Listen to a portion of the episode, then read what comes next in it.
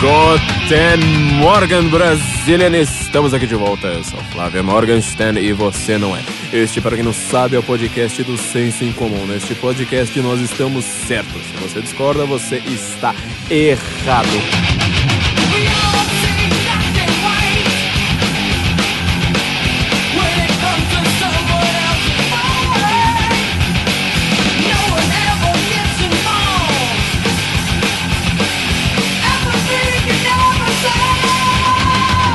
Como ele é o podcast do Senso em Comum, talvez você o conheça por causa do nosso site sensoincomum.org. Talvez você esteja só vendo o podcast, na verdade, vendo o áudio. É uma coisa incrível que a gente consegue fazer, porque a gente coloca o podcast como vídeo, mas só tem o áudio no YouTube, ou então você já está acostumado a ouvi-lo como podcast mesmo, andando por aí, porque assim você não precisa ficar dependendo da programação do rádio.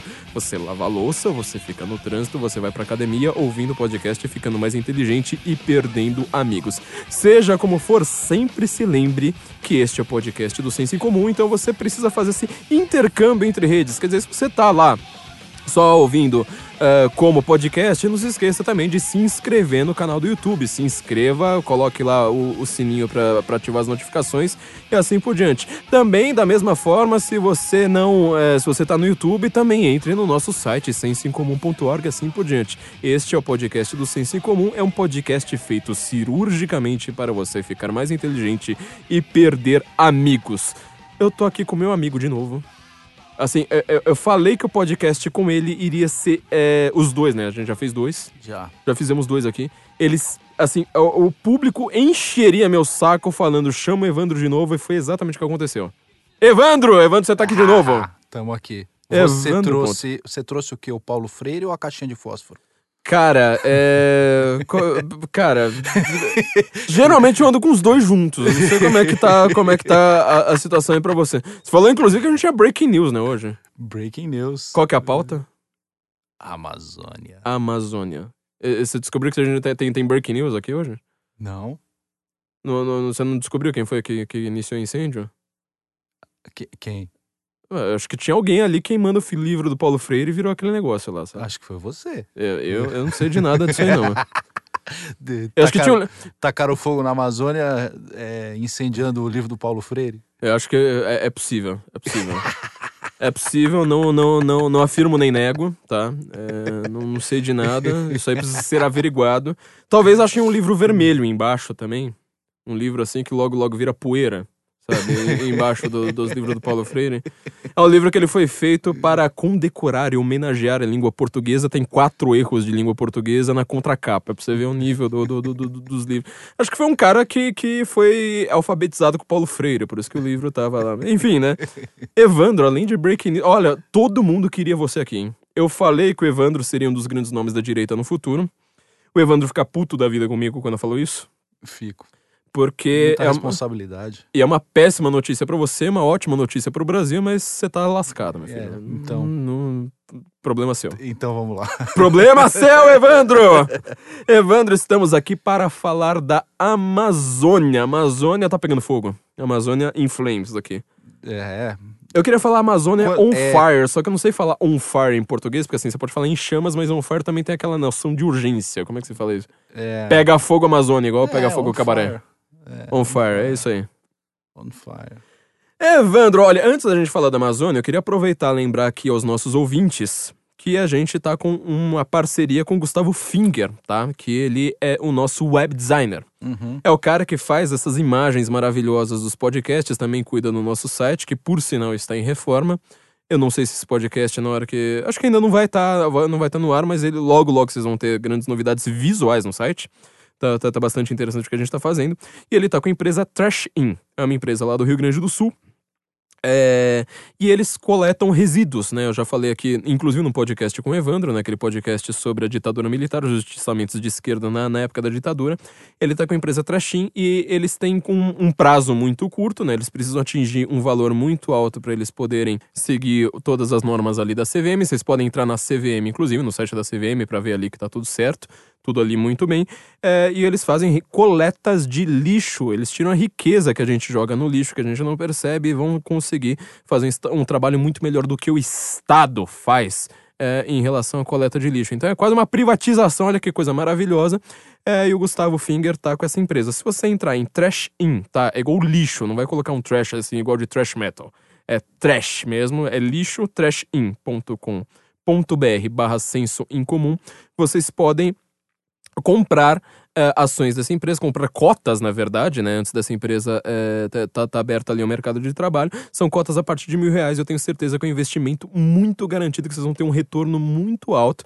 Ainda mais porque meio ambiente, como a gente está vendo, né? Direito ambiental é uma das pautas mais importantes do mundo hoje. Aliás, é como estão tentando colonizar o Brasil hoje é justamente através do direito ambiental e do direito internacional. Então, iniciativas como essas são sensacionais. Como a gente não tem a nossa Odebrecht, a gente não tem a nossa OAS, nem a nossa UTC, que vai mandar o Haddad para cadeia, é, a gente precisa é, investir nessas iniciativas. Então entra lá em trashin.com.br barra senso em comum. Lembre-se que vocês estarão num link específico aqui para os ouvintes do, do, do, do Guten Morgen, para os nossos uh, queridos ouvintes, e vocês vão poder fazer uma diferença muito grande. Evandro, a Amazônia tá, a Amazônia tá pegando fogo mesmo? Como é que, como, como é que é esse bagulho aí? Pois é, ela, ela pega fogo, como tudo, enfim. Tudo é, na vida pega fogo. Tudo na vida. Enfim, Paulo livro do Paulo Freire. Putz, é, agora que a gente tem esses negócios de e-books, tá mais fácil, de, tá, tá mais difícil, né? De, uhum. de, de, tacar fogo. Gostaria de ter uma oportunidade maior, né? Mas é, agora com um e-book fica, fica difícil da gente tacar fogo nesses, nesses Nessas coisas aí, né? PDF e tudo. Mas enfim, é, ela, ela, ela tá como sempre esteve e sempre estará é, pegando fogo. Agora, a questão não é se ela está ou não pegando fogo. A questão é quem causou isso. Foi aquecimento global por que. Foi o buraco da camada de ozônio. É, por que isso está acontecendo e como resolver, se é que há algum problema nisso e qual, qual, qual a ideia que há por trás disso de se criar, de repente, é, em dois dias, um, um alarmismo a respeito de é, incêndios e etc. Vamos começar lá de trás. Como é que tudo isso começou? Porque assim, a Amazônia pega fogo a porcaria do tempo todo, todo ano. Quem mora no Mato Grosso, tô falando Mato Grosso, não Mato Grosso do Sul, onde eu já morei, mas o Mato Grosso MT mesmo. Tem uma parte ali que é, é até difícil você saber exatamente se aquilo ali é rainforest se você usa o termo em inglês, eles não consideram, e se Exato. você usa o termo em português, eles consideram. Isso, isso, é uma outra coisa importante. É uma coisa bem complicada você definir o que, é Amazônia e o que, é floresta amazônica.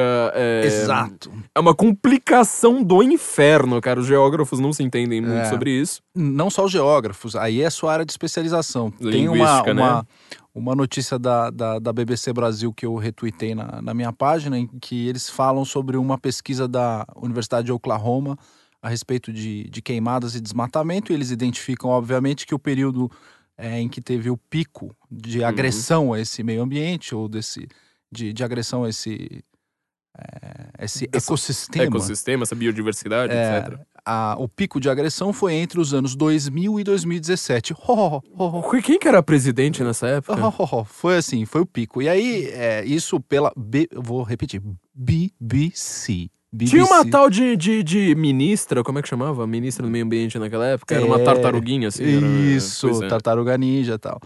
E aí, é, essa matéria que é muito interessante, que replica um estudo da Universidade de Oklahoma, é, lá pelas tantas da matéria, tem uma das coisas mais interessantes dessa matéria. O cara não consegue entrar num acordo a respeito do conceito de floresta. Uau!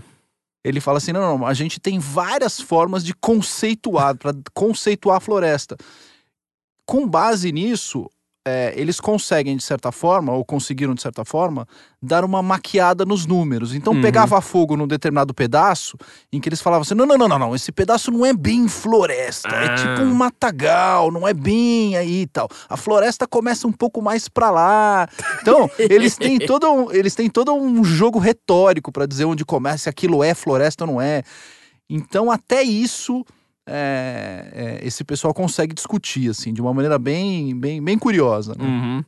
É, porque eu achei meio, meio curioso isso, porque assim, você. É... Primeiro lugar, a gente não sabe onde que esse fogo começou. Tá uma discussão muito grande. Quer dizer, pode ter partido da Bolívia, do Evo Morales. A Bolívia não é governada pelo Bolsonaro. Porque é, é uma, corda, uma coisa chamada Acordo do Rio Branco, salvo engano, né? É, Tratado do Rio Branco. Uhum. É, não, Que- não, não tem de cabeça aqui. É, porque o, o Evo Morales até hoje ele, ele, ele diz que o Brasil comprou o Acre da Bolívia. O Acre fazia parte da Bolívia antes, né? Uhum, uhum. Eu- é, o Acre, inclusive, a fronteira norte do Acre, ela é completamente reta, uma linha reta. Então Uhum, você vê que é uhum. uma coisa assim, não é uma, uma fronteira natural, não é um rio, não é uma montanha, não é nada. Uhum. É uma coisa que você determina isso politicamente. Então a fronteira norte do Acre é completamente reta e o, e o Brasil teria comprado o Acre da Bolívia em troca de um cavalo. Uhum. Essa é a coisa que o Evo Morales vive dizendo. O Diogo Mainardi já reclamou que ele queria o cavalo de volta várias vezes. Ele foi processado pela associação de sei lá o que do Acre. é, por causa dessa frase, ele inclusive ele reclamou. é, era inclusive era para um site que o Demore trabalhava na época. Olha que Uhum. coisa, como, como o mundo dá voltas. É, ele deu- uma entrevista pro site e falou assim: Eu nem sabia que o Acre tinha internet, pra começo de conversa. é, o Acre é sempre aquela coisa assim que, que a gente adora fazer piada com o Acre, né? Não adianta. A gente tinha que fazer uma piada com o Acre logo de cara. É. E. Então, assim, a gente não sabe se o fogo começou na Bolívia, se o fogo começou em Rondônia. Só que eu tenho uma notícia aqui sensacional que eu estou traduzindo para o alemão, né? Eu estou escrevendo um artigo em alemão a respeito, de novo, lá para Weltwoche Uhum. é, a respeito da, da, da- floresta amazônica. É, não sei se o artigo já vai estar no ar, não sei quando, quando que a gente consegue fazer, só que assim, parece que um um dos maiores possíveis causadores, aqui ó, é notícia do último segundo, tá? É do IG, Uhum, uhum. não é do, do Terça Livre, não é da extremadireita.com.br, é do, do, do IG. Assim, um dos principais motivos que tem causado tanta fumaça em Rondônia é o incêndio de grandes proporções na Reserva Ambiental Margarida Alves, assentamento ligado ao MST e que fica na cidade de Nova União, a 370 quilômetros de Porto Velho, Ro- Rondônia. Porto Velho, Rondônia, né? Roraima, Rondônia, eu sempre confundo um com É, mas enfim. é, Porto Velho. É Porto Velho, Rondônia, porque não tem, não tem saída pro mar, olha só. É. Não tem saída, mas tem porto. Olha que é, era a minha, minha, minha, maneira de, de, de decorar. Quer dizer, o MST tá tacando fogo nessa porra? e o Bolsonaro leva a culpa, velho. Que Exatamente. história, mano. Olha, mano. Não eram os grandes agricultores, o agronegócio e, e a motosserra e o Bolsonaro e o Nero? É, Bolsonaro. Bolsonaro. Bolsonaro. Cara, essa notícia é, foi, e pior que foi uma série disso, porque assim, é, foram várias notícias, uma atrás da outra, mostrando a, a, a relação que, que, que, a- que tava rolando entre assentamento do MST e incêndio. Quer dizer, uma coisa que pouca gente sabe, sobretudo quem é de esquerda, é que os sem terras e os índios não se entendem muito bem, né? Exato. Exato. É, é um negócio que dá um nó na cabeça da esquerda, porque ele acha assim que existe o homem branco, hétero, patriarcal, malvado, e o resto é todo mundo amante da natureza. Então todo mundo se entende que são os caras protegidos pelo PT. Só que o PT protege, por exemplo, muçulmano e gay e também protege sem terra e índio. Sem terra e índio não se entende. Exato. Porque eles querem coisas inversas com aquela terra. Exato. Eles têm um conflito de interesse pelo mesmo objeto jurídico, né? Como a gente chama lá na faculdade de Direito. Objeto jurídico floresta, no, Floresta. no caso ali, exato. né? Terrinha. É, é. E, e- e tem um problema adicional, quer dizer, a gente já tá com um problema. Tipo, peraí, tem, e tem índio que tá denunciando sem terra. Ah, não contente com isso, tem um, um outro problema que eu quero colocar, que é- esse é mais divertido ainda. É, quando me ligaram hoje de manhã lá falando da. Falando assim, ó, questão dos índios, né, e tal, não sei mais o quê. É, até os próprios suíços sabem, falam assim. Esse negócio de queimada, quem fazia isso não era índio? Eu falei, é então, né? pois é. Eu, eu- eu sinto lhe dizer, mas sabe aquela história assim de que os portugueses chegaram aqui, tacaram fogo, acabaram com a Mata Atlântica, acabaram com a floresta amazônica, não sei mais o quê? É, é- é meio problemático, sabe por quê? Porque eu- sabe o que, que índio fazia com a floresta antes de chegar aqui? Comia, tacava fogo. Ele tinha uma relação conflituosa, né? A relação religiosa do índio com a floresta era de conflito. Porque, em primeiro lugar, o índio, ele odeia mato. Uma coisa que pouca gente sabe. Exato. O índio gosta de Land Rover. O índio gosta de Land Rover, eu gosto de clareira. Índio e hacker, né? Gosta de Land Rover. índio hacker. É, o pessoal lá da Manu, por exemplo, gosta, gosta de Land Rover. curte um Land Rover que, que, que só eles. É. Mas assim, o índio, ele tem uma relação com o mato. Se você for reparar em todas as religiões do mundo, tá? Você sempre declara este ambiente, tipo floresta, deserto, montanha, com uma certa reverência, falando: Isso aqui é perigoso, sua anta. Você não assistiu o Rei Leão? Você assistiu, tanto que você Exato. colocou uma girafa ali, né?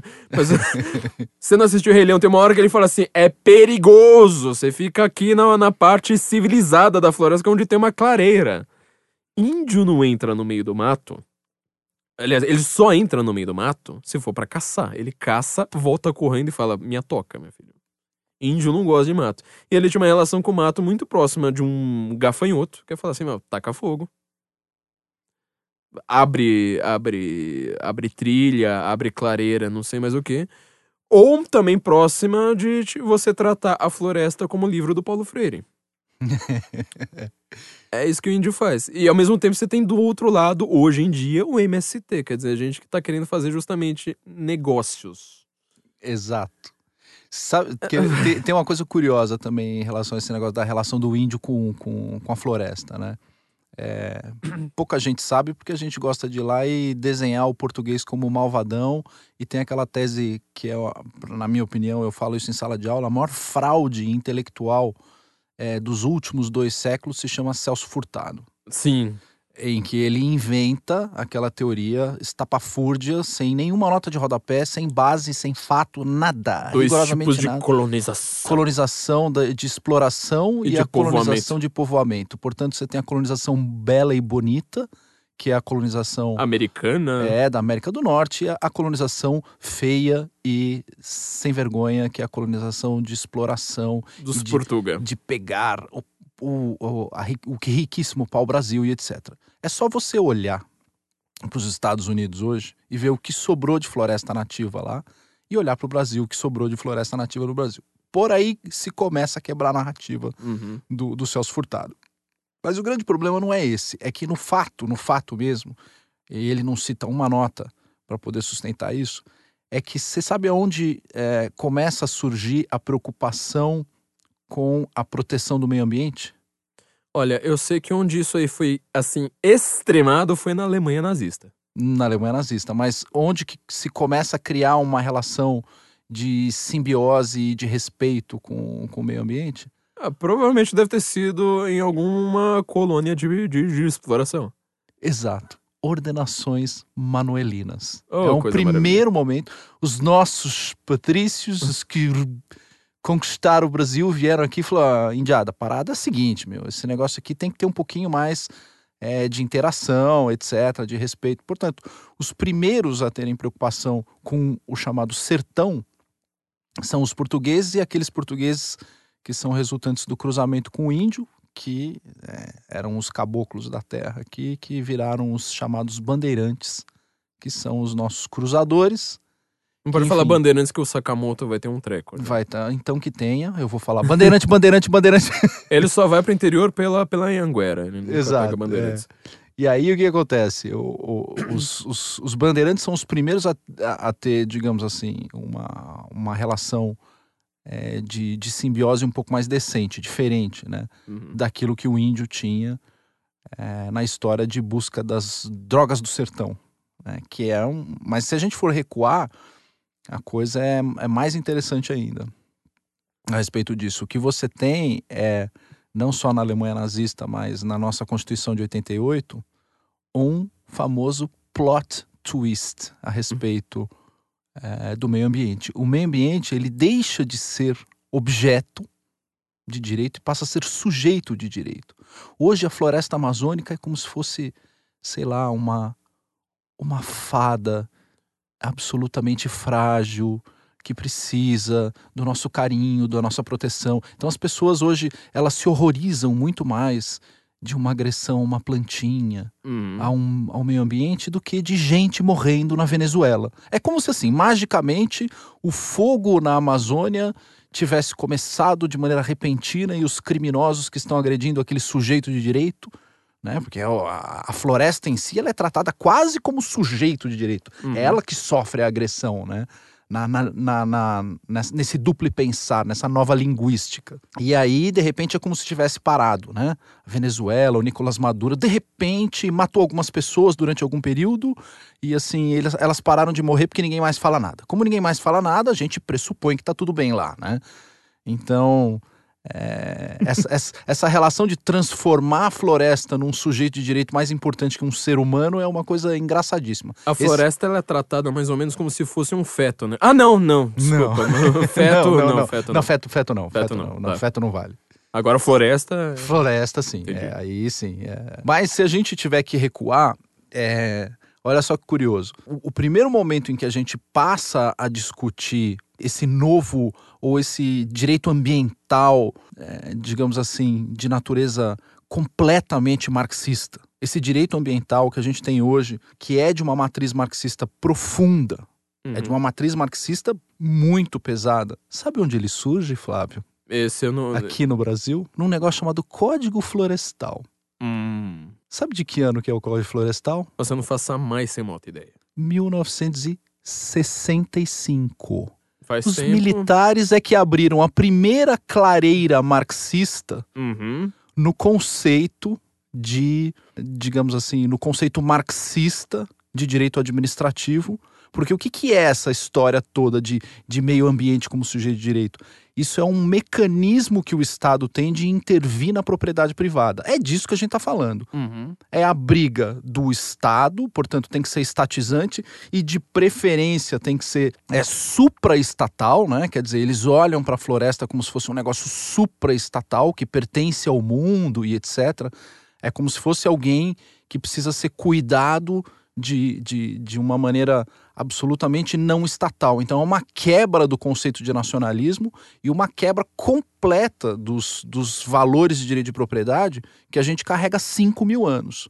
Desde que Moisés virou e falou assim: bom, temos que voltar lá para a terra prometida porque esse negócio no Egito não está dando certo.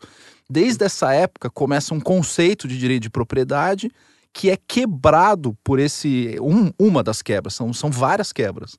E uma das quebras é essa, essa coisa, essa tara é, pelo matinho. Essa uhum. tara do matagal aí, que se chama direito ambiental, ela começa justamente com os militares.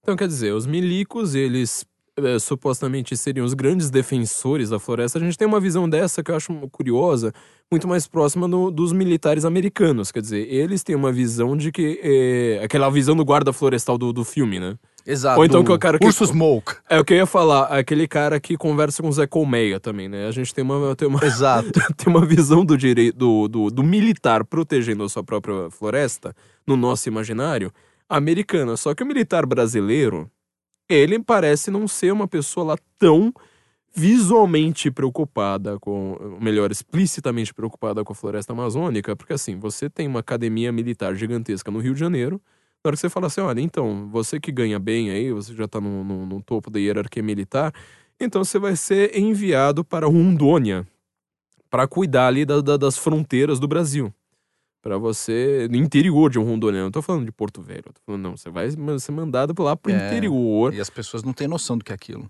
Cara, é lugar assim que você pega um avião, você desce, depois você tem que andar não sei quantos tempo ali de carro, depois você tem que andar não sei quanto tempo de canoa, depois você tem que andar não sei quanto tempo a pé, porque o lugar. É, vocês, vocês não sabem que é mata fechada. Viu? É, eu perdi um amigo de infância numa operação dessa, cara. É, imagino. É, coisa... É, as pessoas não têm noção do que, que é. Fica falando, mas as pessoas não têm noção. Eu perdi um amigo de infância, cara. Um amigo queridíssimo uhum. numa dessas operações militares em, em, área de fronteira, cara. É, é um negócio. O ambiente hostil, lá. Assim. É, o ambiente, assim, tem livros que eles são produzidos, é, por exemplo, Cidade. Acho que é Cidade Perdida Z, acho que é só Z o nome do livro, mas é a Cidade Perdida, não sei mais o que.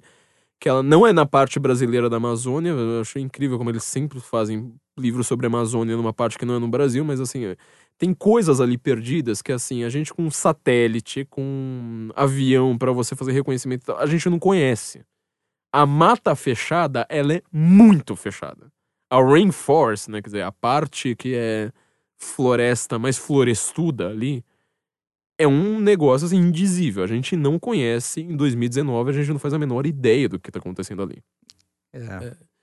E a relação que o brasileiro tem com a Amazônia, é, eu acho bastante curiosa, porque toda vez que a gente vai, explicar pra gringo, os caras acham que a gente sabe tudo de floresta. Eu, Exato. É, eu falei uma, uma coisa hoje pro Alex Bauer, né, que é o meu, meu editor lá na Suíça, ele falou assim, cara, ele falou assim, ah, porque eu já peguei um, um um sei lá o que lá, um ônibus, alguma coisa em Belém. Aí eu fui pra Manaus, não sei mais o que. Eu falei assim: olha, então, você, me, você conhece muito mais da floresta do que eu que sou brasileiro. Porque você falar, o Brasil é um país extensamente, né, em matéria de território, muito maior que a Europa. Uhum, Você tira a Rússia, a gente tá, é maior que a Europa. uhum. Então, assim, pra você me falar essas coisas assim de, da, da floresta amazônica, eu que moro em São Paulo, é a mesma coisa que você falar da Rússia pra alguém que mora em Portugal. Ele deu uma puta risada, mas falou assim: então, mas se você for parar pra pensar em distância geográfica, é a mesma coisa. É a distância de Lisboa É. até Moscou, entendeu? É outro mundo. Você tá falando de uma coisa assim muito gigantesca pra mim, que não tem. Pra mim é, é gigantescamente longe, eu quero dizer, né? Uma coisa assim que, né, que, que, que- que a gente não, não, não entende. Então, assim, é, teve. Vamos voltar agora pra onde começou essa discussão. Teve, agora voltando pra São Paulo, uma noite de céu negro, de chuva negra em São Paulo. Chuva negra, igual o filme lá do. Do, Do, do, do Michael Douglas? Com o Michael Douglas. Eu, Sensacional esse eu filme. amo esse filme. Acho que ele ganhou o Oscar até, né? Não me Ou foi recordo. indicado ao Oscar, não sei. É, Esse filme é maravilhoso. O livro também é maravilhoso. Eu tenho o livro. É, é- é- é sensacional a, a respeito da Yakuza. Mas enfim, parece que teve uma chuva negra em São Paulo. E culparam ah, um incêndio. E de, de repente todo mundo começou a falar de incêndio. Eu falei, porra, meu. Vocês querem falar de São Paulo? Fala de São Paulo, mas. Foi mesmo incêndio? Como é que foi, como é que foi essa parada? O que, que a gente sabe sobre isso até agora? E, rapaz, o, que- assim, o que eu vou te dizer, assim, que eu tenho, o que a gente tem de dados é que a gente não sabe porra nenhuma disso aí. É, mas que coisa curiosa. A gente não, sabe, nada. A gente não sabe nada. Eu não sei nada, você não sabe nada, ninguém sabe nada, a Globo não sabe nada, a- Folha não sabe nada, mas mesmo sem saber nada, o cara vai lá, escreve o negócio, Hum. assim, sem dado nenhum, sai chutando, sai contando uma história, e as pessoas saem compartilhando essa história nos seus grupos de WhatsApp. Acabei de receber de várias pessoas, pô, tô tendo que explicar pro meu filho, porque a história já espalhou na escola dele Oh, né? E aí começa, e a, e- e a história vai espalhando e tal. Eu até brinquei, falei assim, mas como é que a fumaça conseguiu vir direto lá do Amazonas até São Paulo. é, São Paulo sem passar pelos outros estados? Eu tenho resposta para isso. Eles usaram a técnica da Dilma. Dilma, aquela visionária que falou que Estocou o vento? estocou a fumaça, trouxe e soltou aqui. Só pode ser isso, cara. Porque assim, só pode ser esse tipo de coisa. Sob o ponto de vista meteorológico, não sou meteorólogo, clim, climatólogo, Climatólogo. sei lá, não, não, sou, não, não, não tem como explicar. Mas o que a gente vê de explicação é que não é a primeira vez que acontece, é que isso já aconteceu em outras circunstâncias. Você teve aí uma massa de, sei lá, de ar frio, de coisas do tipo, que as nuvens fecham e parece que essa fumacinha, se é que teve alguma fumacinha, veio da Bolívia. Da Bolívia. Não da Amazônia, veio da Bolívia, veio lá de Evo Morales. Quer dizer, os caras deviam estar fumando muita maconha também, né? Eu acho que, que isso aí sempre acaba destruindo o meio ambiente. De dar maconha, ninguém nunca fala nada, né? É impre- Exato, exatamente. Fala-se mal de tudo, mas você nunca fala mal da maconha. Mas você tinha, então, uma questão ali, talvez muito mais próxima da Bolívia. Próxima que eu falo aqui, se você for parar pra pensar no mapa do Brasil, como ele é. Assim, é como se fosse um quadrado com uma abocanhado na, na, na parte sudeste, né? Uhum, Sudeste, quer dizer, ele tem uma parte abocanhada. A Bolívia, se você for parar pra pensar, ela tá mais perto de São Paulo do que Rondônia. Uhum, uhum. Em alguns aspectos, quer dizer, você faz uma linha reta ali, você consegue chegar à Bolívia mais rapidamente do que Rondônia, do que algum- algumas áreas onde estão tendo queima de floresta. Além disso, quer dizer, a gente tá falando aqui de Rondônia, a gente falou do Mato Grosso também, porque na, na área do Mato Grosso que você tem, como eu disse, você tem floresta amazônica, mas você não tem rainforest. Quer dizer, essa- é- a, a definição aqui é muito complicada. Uhum. Mato Grosso tem floresta supostamente amazônica, que seria, na verdade, Pantanal, no, no norte do Pantanal. Você não consegue definir exatamente ali também onde começa onde termina, e ali é onde vai começar a, a, a, a- parte amazônica. Mas não é rainforest, quer dizer, não Uhum. é, o- pelo conceito em inglês que você chama de floresta amazônica, não tem rain ali. Mato Grosso não é um lugar famoso por chover. É, é aquele problema que o Olavo fala. Você vai fazendo recortes da realidade e criando termos que, enfim, facilitam o seu discurso. Uhum. Não, não necessariamente você está descrevendo a coisa como ela é. Exatamente. Aliás, é a forma como eu ensino linguística nos meus cursos, porque isso não é uma coisa que os linguistas fazem, tá? Eles não, não explicam isso Uhum. dessa maneira exata, mas você usando ali as técnicas ali do Hamslev, por exemplo, que a gente estuda eh, em letras, você vê- repara como cada palavra faz um recorte da, da, da realidade. Uhum, uhum. Só que não, não- é, E a gente trata como se fosse a realidade em si, mas não é um recorte perfeito, né? É, quem viu minhas aulas sobre cores, por exemplo, como a linguística entende cores, cada língua no mundo entende cores de uma maneira diferente, é, entendeu muito bem isso. Mas assim, você faz um recorte. Então, assim, Mato Grosso, nessa época do ano, tem muito incêndio. Tem. no norte do se- Mato Grosso. Se, se as pessoas forem olhar uma coisa normal assim, é, e que isso já aconteceu em outros períodos, é na própria Califórnia. A Califórnia ela tem partes com floresta e de tempos em tempos você vê ali em Los Angeles, perto de Los Angeles mesmo, aqueles Uhum. morros que estão perto de Los Angeles, é, Queima. exato, determinada época, é, temperatura seca, é, é, clima seco, temperatura alta. E aí, enfim, al- algum, algum fenômeno, sei lá, Uhum. pode de repente acontecer, a coisa queima. Ela acontece. Pra quem é do Sudeste, tem uma coisa bastante interessante, na qual eu tava. Você vê, né? Eu fui perceber sobre o meu país conversando com um cara da Suíça. É, que ele tá falando assim, mas vocês não têm vento é, sudoeste aí, né? Eu falei, respirei e falei, cara, você sabe que é uma coisa curiosa? Porque assim, você só vai ter. ninguém pensou no vento, né? Quer dizer, É. mesmo tendo incêndio, você precisa ter o vento pra trazer a, a porcaria da fumaça do incêndio pra cá. Se você não acredita na garrafa da Dilma, você precisa do vento. Você precisa do vento, ele não Agora, tá estocado. Exatamente. É, o- você acredita na tese da Dilma e tá resolvido o seu problema. Então, quer dizer, o vento, ele precisa também trazer da floresta amazônica pra cá. Quando foi a última vez que você viu uma previsão do tempo? Pra quem é do sudeste é engraçado, porque você sempre vê, frente fria está vindo do sul. Aí você vê a, a, a frente fria, ela vem, passa pelo Rio Grande do Sul, Santa Catarina, Pa- Paraná, São Paulo, vai um pouquinho às vezes pra Minas, Rio de Janeiro e cai fora. Eu falei, realmente. Cadê a porcaria do vento? Que, tipo, quando foi a última vez que você viu e falou assim: olha, tem um problema lá na Amazônia, então a gente vai ter frio eh, na, na- na- nessa época do ano. Eu falei, Cara. É, o vento vem de baixo, né? Tradicionalmente é, vem de baixo. né? O nosso vento, a gente tem muito pouco vento. Quer dizer, existem realmente, obviamente. Eu não tô falando que o vento da Amazônia nunca vai chegar aqui. É, é diferente, porque assim, a gente tem uma longa frente fria, é circular. Eu fui ver, eu fui ver depois, né? De- depois de desligar o telefone. Não, nós temos. Nós, nós somos terraplanistas. Ah, não, Não, é, é, desculpa. não. não, É, tem, é. tem o canudo aí. Tem um tal. canudo, mas enfim. Isso, enfim. Só pra, para quem acredita que o mundo é, é, é- é global, tá? Exato. Para os globalistas, para os globalistas e globistas, para quem acredita que o mundo é circular, é, que o mundo é esférico, ele, é, ele, fa- ele faz um círculo, uma espécie assim, como se fosse um pequeno tornado no oceano. Isso. É. E a gente sempre Ele vai passa. dando rodopios, assim, né? É, a gente sempre passa com vento vindo do sul para São Paulo. Quer dizer, o vento norte, ele existe realmente a possibilidade de vir e ele causa o choque. Eu percebi isso. Quer dizer, vem vento lá do Amazonas, traz fuligem, traz o que, o que quiser para cá e ele causa choque. Pode causar choque por causa de poluição. Aí você teria que reclamar mais do Dória ou, sei lá, dos industriais paulistas, sendo que aqui tem muito pouca indústria, né? A gente tem, Uhum. tem mais empresa do que indústria no final das contas ou de quem você quiser, mas não não cabe muito bem ao Bolsonaro. Quer dizer, a gente já tá com um problema aqui muito sério. É. E assim, esse evento, de fato, se você for, for pensar é, que existiu de fato uma queima da Amazônia que trouxe todo aqui pra cá, não sei mais o que, muito provavelmente é, foi dessa área seca. Não foi do, lá do incêndio da floresta. Não, Não foi de Rondônia. não foi. Foi provavelmente do sul dessa área que é amazônica, mas não é rainforest, que trouxe alguma coisa pra cá. E a, a tese da Bolívia faz muito mais sentido. Exato, exato. E a Bolívia é um lugar alto, quer dizer, você desce com vento. Exato, exatamente. Olha só, e a gente não sabe nada. Quer dizer, a gente- nós Não, somos não dois leigos falan- falando. Isso, isso mesmo. é Simplesmente a gente foi lá e olhou que faz sentido. Mas você reparou que a gente sabe mais que o Bonovox? De fato. eu a- ousaria dizer até que de música. Então, Na parte musical eu entendo mais que ele.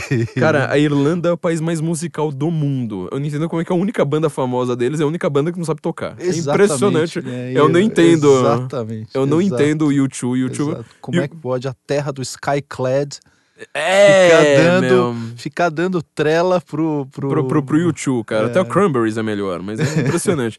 Quando você tem. O, o YouTube, pra música, pra mim, é igual Alexandre Frota na política. Eu consigo explicar o Tiririca, eu consigo explicar o Lula, eu consigo explicar a Dilma, mas eu não consigo explicar o voto no Alexandre Frota, né? É a minha relação com o YouTube com a música. Mas enfim, voltando. O Bonovox é. Monovox, Leonardo DiCaprio, Lewis Hamilton, Gisele Bündchen, E- Emmanuel Macron, Cristiano Ronaldo. Cristiano Ronaldo. Tá devendo aí, hein, Cristiano Tá Ronaldo? devendo Fica pra- aí pra- cobrando da gente, mas Cadê? não, não paga. pa- pagou a Uraque, hein? É, O anal com a Uraque ainda está é, Está devidamente. dívida aqui. Fica cobrando a Amazônia aí, mas não paga suas dívidas, É, rapaz. da- está devidamente calotado o anal com a Uraque. Mas enfim, é, várias personalidades postaram basicamente o mesmo texto. O que que me chamou a atenção foi o seguinte: ó, já que a gente tá falando de metal aqui, que você falou de Skyclad, eu curto uma banda francesa, francesa de death metal chamada Gojira. Não sei se você já ouviu. Conheço, Porra, Gojira. meu. A melhor banda francesa pra mim se chama Fractal Gates. Mas enfim. Essa eu não conheço. Pô. Puta, Fractal Gates. Adoro Fractal Gates. Vamos ver. Gojira é death metal ultra pesado. É, mesmo. Os caras são os moleques, mas os caras têm muita técnica. Eu nunca vi os caras postarem nada no ser data de show. De repente, o texto que estava no Leonardo DiCaprio, o mesmo, tá? Palavra por palavra, estava no Gojira. Eu vejo a mesma imagem que, salvo engano, é de 2008. Estava na Madonna, estava no Leonardo DiCaprio, estava no, Ma no Macron. No Macron. É, o do Cristiano Ronaldo foi outra. Não foi, a mesma outra. imagem. Foi uma bem pior, assim. É, foi uma- uma Foi uma Parece- ridícula. Parece um, vu- um- parece um, vu- um vulcão, né? É, exatamente. Você vai falar que assim, cara, tem alguma coisa muito não amazônica nessa foto, mas enfim. É, eu tinha um quadro em casa de, de araucárias pegando fogo, eu amava aquele quadro, mas olha só. Então, assim, de repente, é todo mundo com o mesmo texto. E aí a gente entra e fala assim, tá, mas peraí, se começou com o negócio em São Paulo, começaram a culpar a Amazônia, de repente tá todo mundo com o mesmo texto, não tem alguma coisa aí por trás? Ah, O que que tem por trás aí, Evandro? Explica pra gente. presum, presuma, Presuma sempre... presuma Soros. Presuma Soros. Presuma, Presuma globalismo. Exato. Presuma imposto mundial. Presuma, exatamente, presuma Soros. E assim, uma coisa importantíssima, né? De repente acontece tudo isso, e aí você tem G7, daqui um ou dois meses você tem Sínodo da Amazônia. Bernardo, queremos você aqui, viu? Era pra ele estar aqui hoje. Era mas, pra ele estar aqui enfim, hoje. A urgência Saia de Londrina, venha para São Paulo. é, seria fundamental gravar com, com o Bernardo aqui para ele poder explicar o que que é o Sínodo da Amazônia. Uhum. Mas enfim, você tem um monte de ocorrências já pré-agendadas, é, entabuladas, e aí essa narrativa ela, ela casa, né? Uhum. É, inclusive nas, nos, nos grupos de WhatsApp que eu tenho, é, as pessoas que estavam circulando a narrativa em um determinado momento da discussão, é, grupos de colegas de turma, essas coisas, as pessoas chegam a admitir que se trata de uma narrativa mesmo. Uhum. E aí eles falam, é, mas o Bolsonaro perdeu a narrativa. Eu falo, ah, mas, que caralho, puta que o pariu. Sabe, ah, ele perdeu a narrativa e tal. Quer dizer, tá todo deveria- mundo mentindo, mas já que tá todo mundo Exatamente, acreditando, Já então... que tá todo mundo acreditando, né? Perdeu a Você- narrativa. Perdeu a narrativa. E isso também, ó, eventualmente, aconteceu em 1935 na Alemanha. Você tinha uma narrativa, todo mundo perdeu a narrativa. É, e o exato. que vale é a narrativa. e Perdeu a tal. governabilidade, Perdeu a governabilidade. Não, Tem que chamar bem. o Maia pra resolver as coisas com o Macron, né? Exatamente. Maia e Macron vão, vão se Eu vou, entender fazer, lá. eu vou fazer um notão aqui, uma nota, uma, aquelas notas de fim de texto, notas olavísticas, sabe? No- nota de duas páginas do Olavo. Vou fazer uma nota aqui. E vamos recuar para onde a gente mais gosta de recuar, que é Grécia. Grécia Tudo tá. Antiga! Tava faltando Grécia Antiga aqui no bagulho. Desculpa, gente, foi mal. Vamos para a Grécia, vamos para a Roma Antiga. Toda essa parada começa no conceito de direito de propriedade. Uhum. tá? O direito de propriedade, ele não, não é considerado na origem um direito natural. Depois vocês que tiverem curiosidade vão lá em John Finnes ou peguem o direito quântico do Gofredo para tentar entender o que é direito natural. O direito natural é aquela situação que independe de norma escrita. Ela independe de qualquer outra coisa. Ela é presumível dentro de condições normais de convívio. Dentro de condições normais de convívio, você não discute aquilo. Ou seja, meu direito de continuar vivo, por exemplo. Só esquerdista discute isso. Exatamente, exatamente. Só esquerdista vai discutir isso aí e aí cria o. Como é, como é que chama? É a- aborto pós-parto. É umas criam coisas dessa. É. Cria essas coisas. Já gente fala, é, normal fala. gente normal você fala, não, não vou, não vou discutir isso. Tem, tem o Não- direito de continuar vivo. A gente fez uma coisa aqui que é aceitar a premissa para discutir esse, esse fato. Então a gente aceitou a premissa num- num- na primeira parte do podcast aqui para Uhum. poder discutir esse negócio da Amazônia. Ok, vamos, vamos, vamos, vamos tratar. Porque assim, a fake news ela é tão ridícula, ela é tão grotesca, ela é tão bizarra que a gente falou assim: não, não, essa aí dá pra gente discutir sem precisar debater a premissa. Eu não vou Uhum. debater a premissa, eu vou debater o que vocês querem debater mesmo. Se a Amazônia tá pegando fogo ou não tá, ou se a fumaça que cobriu São Paulo veio da Amazônia, engarrafada pela Dilma ou não, enfim. Uhum. Mas voltando para a Grécia Antiga, toda, toda a- a- o, o debate ambiental, para que você possa debater meio ambiente, você precisa colocar a tua cabeça no conceito do que é o direito de propriedade. Uhum. Tá? Óbvio que você entrou eh, na sua faculdade aí, que está ouvindo o nosso podcast, e ouviu que o direito de propriedade é uma. eh, ele tem uma natureza econômica, é a renda, é tá essas papagaiadas toda aí, tá? Mas se você voltar lá atrás e for pegar os, os, os, os escritores antigos e até eh, historiadores que falam de história antiga, e aí um desafio, já lanço aqui, o Fustel de Coulanges, que fala sobre a cidade antiga, por exemplo. Quando ele fala sobre a cidade antiga, ele começa a explicar que na matriz das relações humanas você tem o chamado sentimento religioso. O que é o sentimento religioso? É aquele sentimento que literalmente te religa com os teus antepassados. É o que faz com que você esteja ligado aos seus antepassados. Portanto, você recebe dos seus pais e da sua família uma tradição e você transfere essa tradição para o seu filho. Isso é visto tanto eh, no mundo antigo grego quanto no mundo antigo eh, etrusco, né, antes do romano, no osco, eh, no mundo antigo judaico, no- no- no- no- nos hebreus. Você vê essa mesma preocupação. Você receber uma tradição e passar para frente.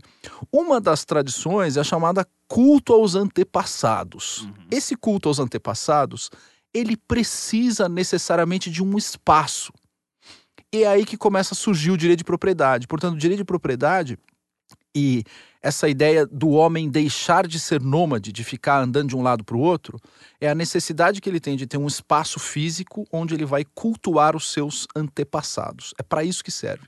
Então você começa a construir templos, é, e que no, no início os templos, eles, os templos não são públicos, que você vai cultuar o seu antepassado, não o do seu vizinho, literalmente. Hum. Portanto, ele não é público, ele tem uma natureza privada. Então, o culto privado aos antepassados é o que dá início à necessidade do direito de propriedade, é o que funda Roma, é o que funda Atenas, é o que funda Jerusalém, é o que funda todas as grandes cidades da antiguidade. Você tem uma relação sagrada com, com um determinado pedaço de terra. O que é engraçado, porque uh, o que é curioso, na verdade, porque o Mircea Eliade escreve bastante sobre isso, né? Porque assim, todas as religiões, elas são espaciais. Exatamente. Toda religião tem uma cidade sagrada, essa cidade tem um fundador. Exato. Quer dizer, você, eh, se você vai per- pergunta para um, pra um romano antigo quem foi quem fundou Roma, ele sabe. Ele pergunta sabe. Quem, quem fundou Jerusalém, ele sabe, né? Só, Exato. só no Brasil que nós somos uns índios que a gente não sabe quem fundou essa porcaria aqui. Exato. Exato. A gente sabe, mas a gente deixou de contar. A gente É. está escondendo das pessoas quem fundou o Brasil. Mas que tem, tem. A É, gente o vai Rafael fazer o não- podcast de, de 7 de setembro ou não vamos? Vamos, vamos, vamos Então, sim. aí- Rafael aí Nogueira também tem que, tem que estar aqui, porque ele é um grande especialista em fundadores do Brasil. E aí, o que acontece? Nessa ideia de você fundar, é quando você surge. É, quando surge o conceito de direito de propriedade como uma necessidade social, é uma necessidade sociocultural. Então, o direito de propriedade ele tem uma natureza muito mais cultural do que aspas natural. Ele não é um direito natural, mas ele tem uma relação, digamos assim, cultural. É para que você possa preservar as tradições daquela determinada cultura. Olha que palavra curiosa que você falou, porque assim, ele é um direito de culto. Cultural. Exato. Culto. Exatamente. Tem tudo a ver com isso. E Exatamente. culto, a gente também tem uma relação já de propriedade, sabe por quê? Sabe o que, que também vem de culto? Cultura. Cultura é uma palavra que eu, eu sempre fiz palestra também eh, dizendo isso, porque cultura é diferente de civilização. cultura é uma coisa territorial. Exato. Não existe cultura mundial. Cada, cada país tem a sua Exa- cultura. Perfeito. A É civilização é uma só pra todo mundo. Todo mundo usa o, me- o mesmo iPhone. Só que cada um tem a sua cultura. E... Cada um tem os seus próprios apps, cada um é, tem os seus próprios sites, cada um curte a sua própria pornografia. Exatamente. Então, quando você vai pensar na cultura, você tem que lembrar que, por exemplo, até a. Já que a gente tá falando de ambiente, até, por exemplo, a vegetação é cultural. Você tem cultivo, tá? De uvas. Você não fala cultura de uvas. A Exato. França tem uma, a Espanha tem outra, Portugal tem outro, Chile tem outra, a Argentina tem outra. E assim por diante, é, É. tudo territorial. Mas, enfim, Tá, desculpa tava pela falando até com o Luigi aqui antes, né? Outra nota de rodapé. né? Tá falando com o Luigi sobre arroces. Né? A- os países podem ser identificados pelo tipo de arroz que eles consomem. Basmati. assim. Exatamente, basmati, canaroli, arroz bomba na Espanha, o famoso agulhinha brasileiro. Arroz É carioca. Não, esse é o feijão. Feijão carioca que não tem no Rio de Janeiro. Não, não, não tem no Rio de Janeiro, só Não tem, tem em no São Rio de Paulo. Janeiro, só tem em São Paulo, lá é o feijão preto. É, é, nunca entendi isso, mas É. enfim. E aí, o que, que acontece? Como a gente tem essa relação, é, digamos assim, circunstancial e territorial mesmo, é aí que a gente começa, digamos assim, aspas, a história do direito de propriedade. É, tanto é que, assim, mais uma nota rápida: se você for para alguns países do Oriente Médio, for para a Jordânia, eu estive na Jordânia recentemente, você tem uma cultura nômade muito forte ainda na Jordânia muito forte. Então, você tem na Jordânia uma parte, e a gente está falando de 30 a 35% da população da Jordânia, não tem uma fixação territorial. Por que, que eles não têm uma fixação territorial? Porque a cultura deles não está ligada a, a essa necessidade de culto dos antepassados. E boa parte dos beduínos não é muçulmano. Quem é muçulmano é quem se fixa na terra e começa a fazer a égira e começa a ir para Meca e Medina todo ano. Quer dizer, você precisa da terra, do espaço. E você precisa se fixar e você precisa rezar fixamente dirigido a Meca. Portanto, Jordânia é um terço cristão, um terço beduíno e um terço muçulmano. São coisas curiosas que a gente não sabe, assim, Uhum. eh, tem essas pressuposições. Só para fazer o ponto de como é que surge o direito de propriedade. Com base nisso, o direito de propriedade ele vai ser evoluindo ao longo do tempo. O cristianismo tem um papel fundamental na consolidação do direito de propriedade como uma, uma peça central né, da, da, da, da, da relação entre os homens. Né? É, o cristianismo é, é, é central, assim como o judaísmo é central nessa relação é, do homem com a terra. E a partir disso, você começa a transformar a terra não só é, num, num, num meio de, de sobrevivência de uma cultura, mas como, na medida em que o homem domina a chamada agricultura, passa a ser uma forma de você é, tirar da terra o seu próprio sustento. E a partir daí, ela começa a ter, digamos assim, uma característica econômica. Né? Ela agrega uma característica econômica, mas na origem ela não é. E na essência ela também não é econômica. O direito de propriedade não é econômico. O que é que acontece? Lá nos anos 60, alguns pós-frankfurtianos começam a ver o meio ambiente Hum. como um sujeito ou como um mecanismo de ação revolucionária.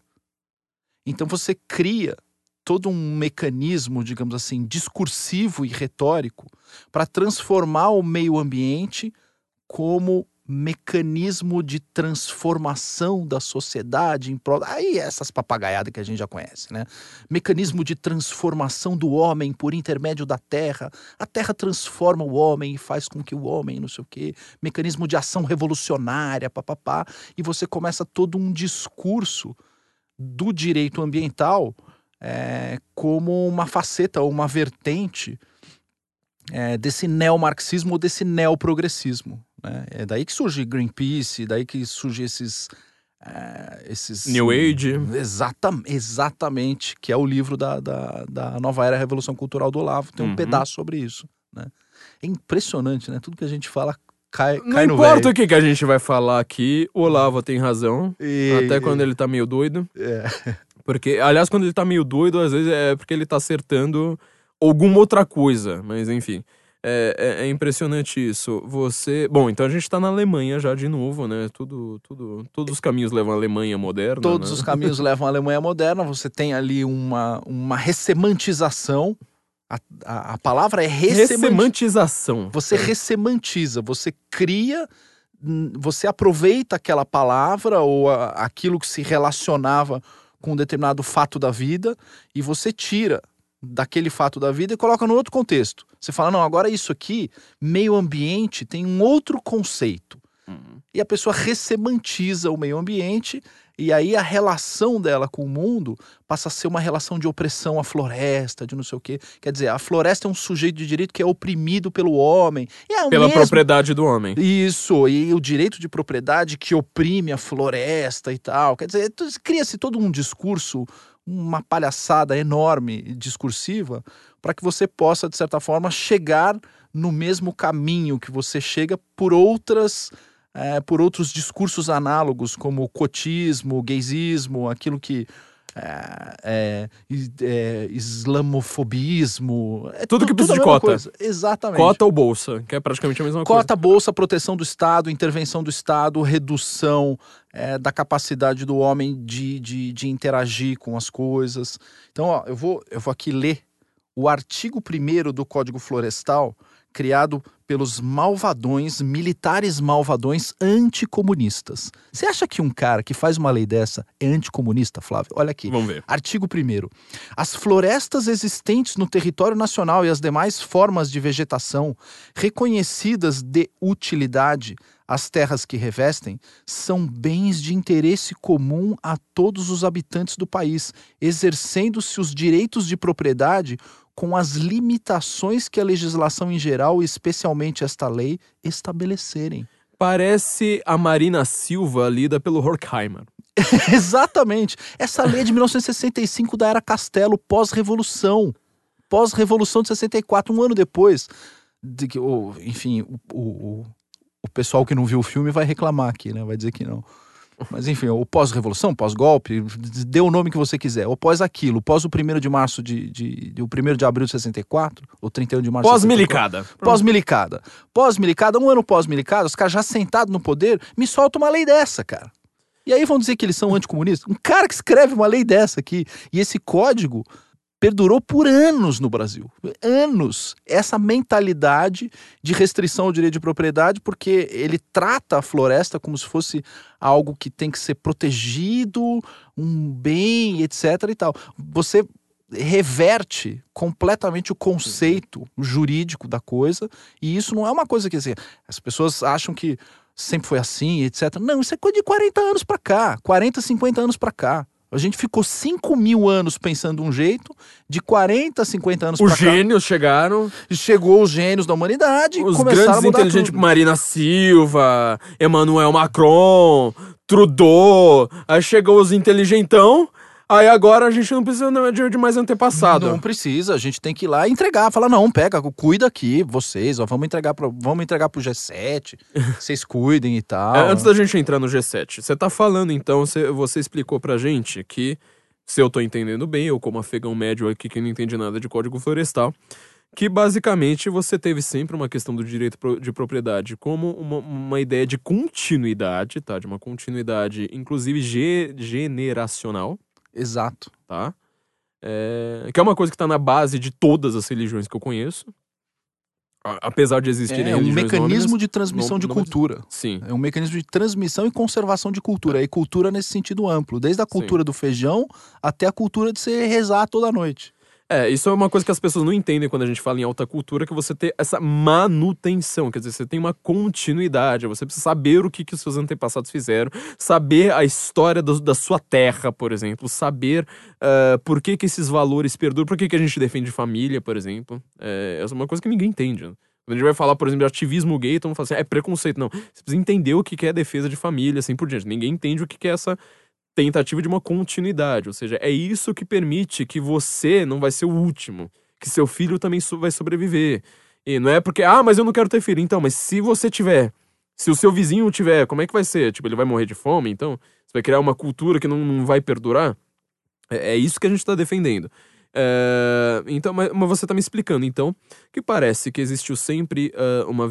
A gente, no Ocidente, sempre teve o direito de propriedade assegurado. Foi o que permitiu que o Ocidente fosse uma grande civilização. Inclusive, é esse um dos pontos do livro do Niall, Niall Ferguson, né? Civilização, que ele fala, é o direito Exato. de propriedade que permitiu ah, o Ocidente ser essa coisa que, que ele é. É, E de repente parece que houve um discurso falando assim: não, peraí, o meio ambiente está ameaçado. E isso é por causa da propriedade. Quer dizer, é são os capitalistas que estão destruindo o meio ambiente. Porque se, Exato. vo- se tiver comunismo, não vai ter problema com o meio ambiente, porque o comunista é igual o índio, ele é integrado à terra.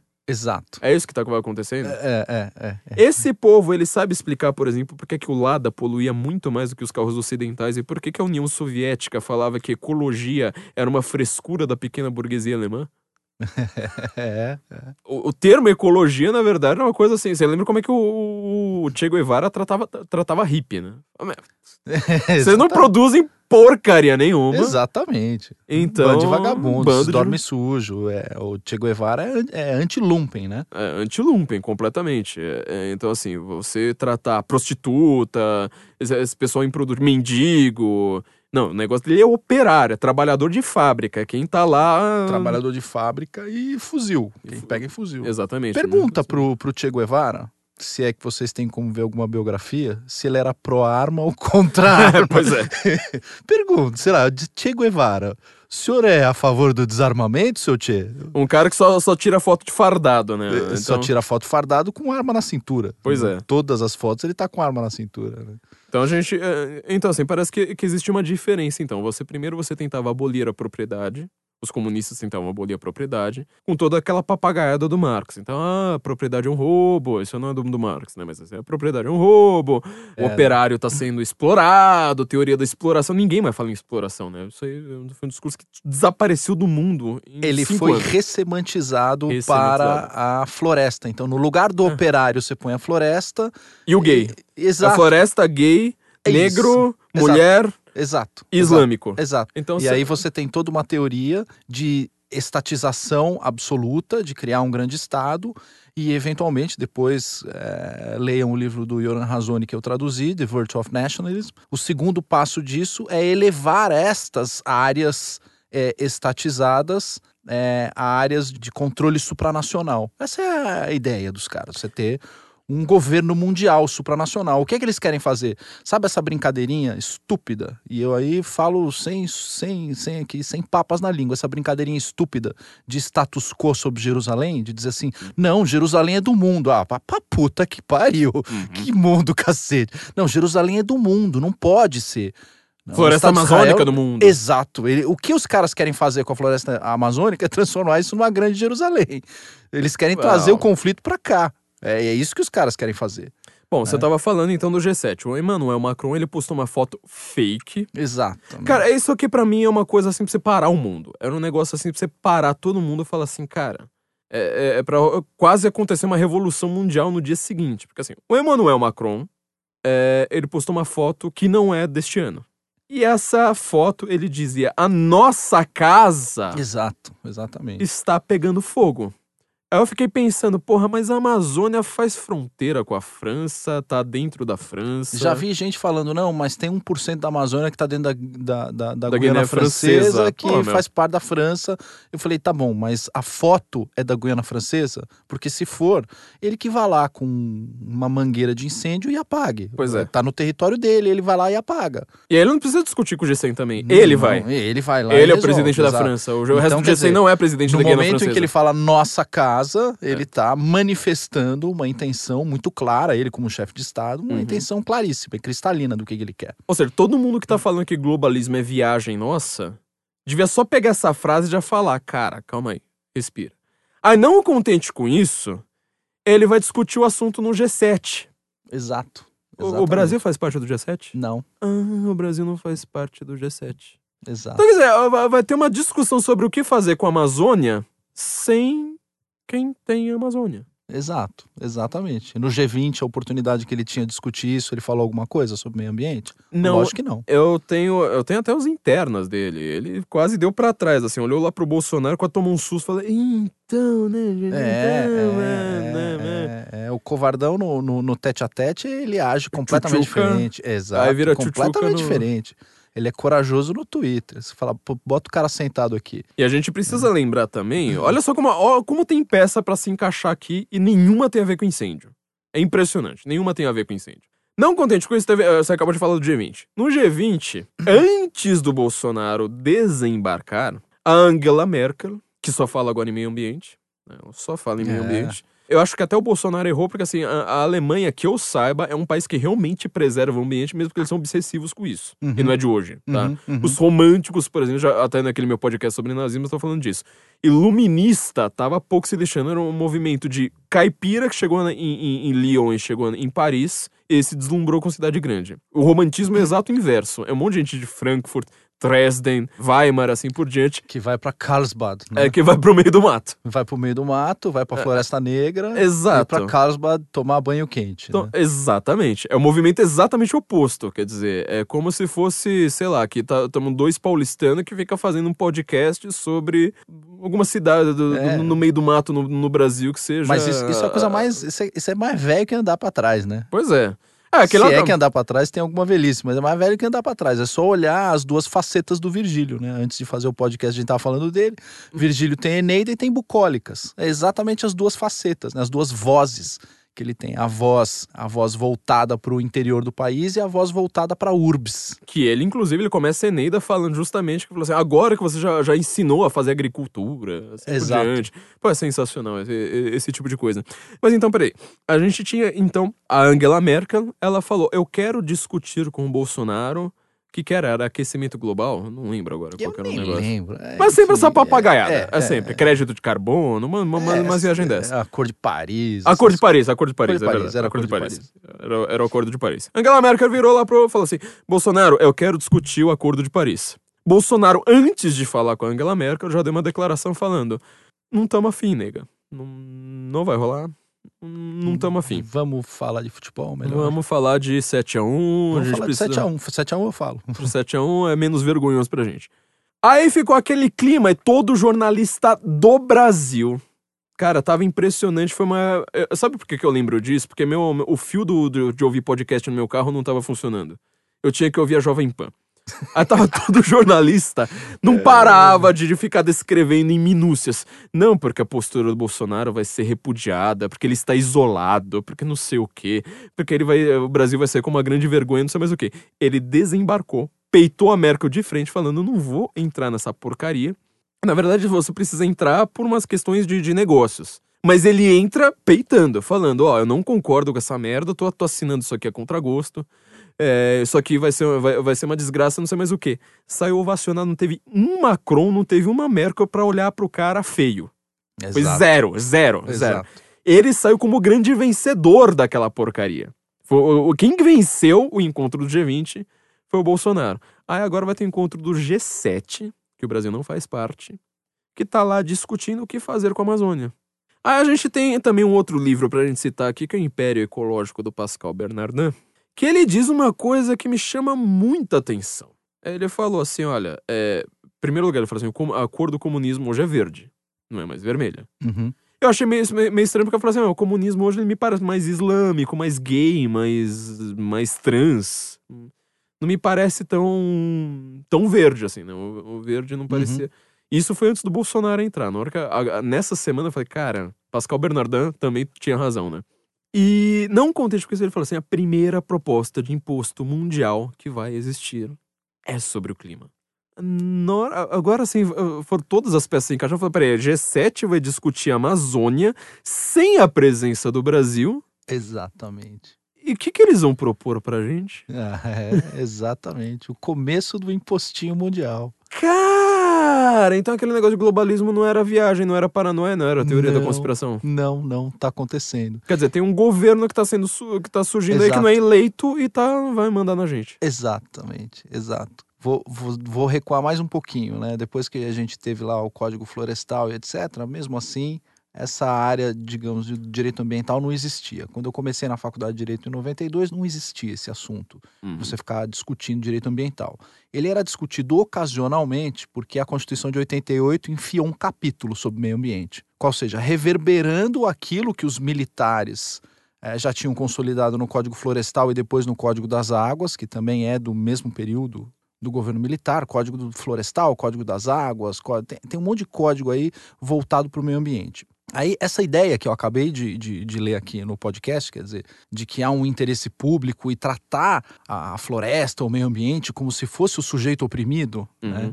isso vai parar na nossa queridíssima Constituição de 88, que é um dos, dos, dos papéis higiênicos mais sensacionais feitos até hoje, se chama Constituição de 88. E eu achei meio duro. Eu queria que fosse mais macio. Tem que pegar aquelas originais que eram, feita, que eram feitas em, em, em papel mais soft, assim, que eles distribuem de graça. Em 88, Não sei, me o- meio é. primavera É, ro- é, rosa, é. assim. E aí, o, o- o- essa Constituição de 88 tem lá o seu capítulo e a gente discutia aquilo ocasionalmente, me lembro, na Faculdade de Direito. Em 94 começa a surgir eh, toda uma preocupação em se criar uma cadeira de direito ambiental lá no Largo São Francisco. E aí, quando você cria uma cadeira, você cria narrativa, meu amigo. Uhum. Ao criar uma cadeira, uma matéria ou alguma coisa destinada para aquilo, você cria um status quo para aquele assunto. E nos anos 90 é que esse status quo começa a ser criado em torno do meio ambiente, que é justamente quando o, o Olavo escreve o, o- o Nova Era. Mas Curiosamente, ele já estava de olho naquilo, Uhum. é coincidência. E aí você cria todo esse, esse, esse movimento, digamos assim, de meio ambiente. Vocês podem chegar para qualquer biólogo, ambientalista e etc. Eles são 100%, 100% globalistas. Eles odeiam o Brasil, odeiam a pátria, odeiam o conceito de nação, odeiam a nossa bandeira, odeiam o Dom Pedro. Vão dizer que o verde da nossa bandeira é o verde, sei lá, da opressão e vão dizer outra coisa, que é verdade. O verde é da, da, da, da, da- casa de, de, de Bourbon, né? Não é o. Casa de Bourbon, o amarelo dos Habsburgos da Áustria, óbvio. E esse azul é realmente. Eu odeio também. O azul, pra mim, ele deveria ser abolido e colocar de novo o brasão do Império ali. É. Coroar o rei, enfim, mas enfim. é E aí, o que, que acontece? É, Você tem toda essa, essa discussão que começa a permear, principalmente o meio acadêmico jurídico, que é a proa de, todo, de toda a discussão marxista disfarçada. Ela sempre vai começar na faculdade de Direito. Ela não começa na faculdade de Filosofia, nem na de Geografia, nem na de História, nem nenhuma. Ela começa na faculdade de Direito. Eles vão criar um discurso com aparência jurídica e etc. E a partir disso, dispara todo um ambiente, e esse ambiente é, retórico, essa bolha retórica, se conecta com essa turma do imposto mundial. Então, isso já era discutido na faculdade de Direito, Flávio. A gente já discutia esse tipo de coisa nos anos 90, quando começa a surgir esse negócio do, é, do direito ambiental. Eu vi esta merda nascer, cara. Eu vi, eu, ta, eu tava lá, eu tava presente, eu vi essa merda nascer. E essa merda nasceu com base exatamente no que está acontecendo hoje, na necessidade de um imposto mundial. Quer dizer, o próprio país, a nação, ou quem quer que seja, ou no momento em que a nação desapareceu, o membro, o membro contribuir para alguma organização mundial que vai fazer o papel do Estado e administrar para você aquela coisa que não pode ser oprimida. É, eu fico muito. eh, me chama muita atenção tudo isso por conta do seguinte: você parece que então vai criar instituições. Essas instituições não são eleitas, óbvio. Essas instituições são. não, representam ninguém. Porque eu sou monarquista, eu sou monarquista ortodoxo. Pra mim, eu entregaria o Brasil pros, pros Habsburgo com toda facilidade. Pra mim, Leopoldina aqui, ó, é, é- é- quem manja. É quem manja do bagulho, eu, pra mim, entregaria o Brasil para os Habsburgos de volta. Tudo bem que os Habsburgos não estão mais na Áustria, mas isso é um problema que a gente resolve É depois. é, não, tem, não tem problema. né? Imperatriz Leopoldina, que, diga-se de passagem, é quem fez a independência do Brasil. Ah, né? é, Pois Vamos é. fazer o 7 de setembro. Exatamente. Podcast então, 7 de setembro. Começando por aí, a independência do Brasil parte da Imperatriz Leopoldina. É ela que faz. Então vamos, vamos, vamos ho- honrar mais nossos antepassados, tá? E quem fez essa porcaria funcionar. Que são os Habsburgos, nossa querida Leopoldina Habsburg. E o Franz Ferdinand, que olha só, foi, foi seu assassinato que gerou a desgraça do mundo na, na, na- Primeira Guerra Mundial, no- do, do mundo que a gente tá vivendo. Mas enfim. É, então você tá querendo criar novas entidades. Essas entidades, Exato. elas usam um incêndio que a gente não viu. Exato. Que tem fotos que são do outro, de outro ano. De um céu de cor bizarra em São Paulo. Aliás, ó, uma coisa que, eu, que eu, eu acho que eu não vi ninguém comentando isso. Um dia antes desse céu de cor bizarra, Você viu como é que tava a lua? Não, não reparei. Cara, tava uma lua muito sinistra. Lua de sangue, assim. Sabe aquela lua gigante vermelhona? Uhum. Eu não vi ninguém fazendo essa conexão. Eu também ninguém me explicou por que, que tava aquela lua lá. Eu olhei pra mim e falei assim: olha, fotos da NASA vão provar que isso é trombeta do apocalipse. Pra mim é. não, não, não, não, não tem discussão aqui no bagulho. Aí você aproveita um incêndio que ninguém viu. Tá todo mundo mentindo. Quer dizer, a, a- gente tá fazendo, falando. Um, um ambiente cultural completamente apto a aceitar esse aceitar tipo de coisa, mentira. porque já estão desde 92 é, martelando na cabeça de um monte de gente que Rio, dois, tá- Rio 92, né? No Rio 92 é quando começa Uhum. é, a, discussão, ela sai do papel, né? Uhum. E ela vai para a ação social, né? Aí que você começa a endeusar Jacques Cousteau e começa toda aquela coisa em torno de Greenpeace, etc. Exatamente. Então, quer dizer, a gente tem. A gente, a gente tá falando tudo isso aqui por causa do É. tweet do Emmanuel Macron. Quer dizer, Exato. ele usa uma foto falsa. Veganismo, tudo isso Uhum. aí tá dentro do mesmo conceito. Exatamente. Então, assim, o, o tweet tem uma foto falsa. Ele fala nossa casa. Ele fala que ele vai resolver num G7. Pra mim, isso aí, olha, no- a- antes de 1939 pra trás, pra mim isso era declaração de guerra. É que a gente não tem como entrar em guerra com a França. Mas é pra você olhar e falar assim: ô, ô, filho, o que, que você tá falando? Eu nunca viro pro, pra, pra Notre Dame pegando fogo e falo nossa casa. E olha que eu sou católico, eu posso falar. Exato. Mas eu não falo. E eu poderia. Olha que eu tenho muito mais direito. Então eu falo assim: a nossa casa está pegando Excelente fogo. ponto. Nossa, a nossa casa está pegando fogo. Eu acho que ele ficaria assim um pouquinho meio tipo assim, ô, peraí, né? Não é a sua casa, é minha. Não sei mais tá o quê. aqui, tá, É. tá em Ile-de-France. Então. é, Então Le tem. Dame est notre. é, exatamente, Notre. Então a gente começa a falar assim, mas peraí, você falou uma coisa aqui muito pesada. E o fato de você ter usado uma foto fake foi simplesmente ignorado. Eu não vi um cara da Globo News falando. Eu vi a Folha. A Folha. Incrivelmente a Folha a falou. Folha. A, A Folha, Folha a falou. Folha falou de, de maneira bem incisiva. É, falou assim, a foto é falsa. Só que assim, você falar foto falsa, o Macron tava em primeiro lugar, acho, nos Trending Topics. Aí eu falei assim, cara, na hora que, que, que eu vi todo esse, todo esse rebosteio acontecendo pra tudo quanto é lado, eu falei assim, mas peraí, a gente precisa é, mostrar pro mundo. Falar assim, olha, é, Macron, você passou vergonha, cara. Não é a sua casa, o G7 não tem o Brasil e a foto é falsa.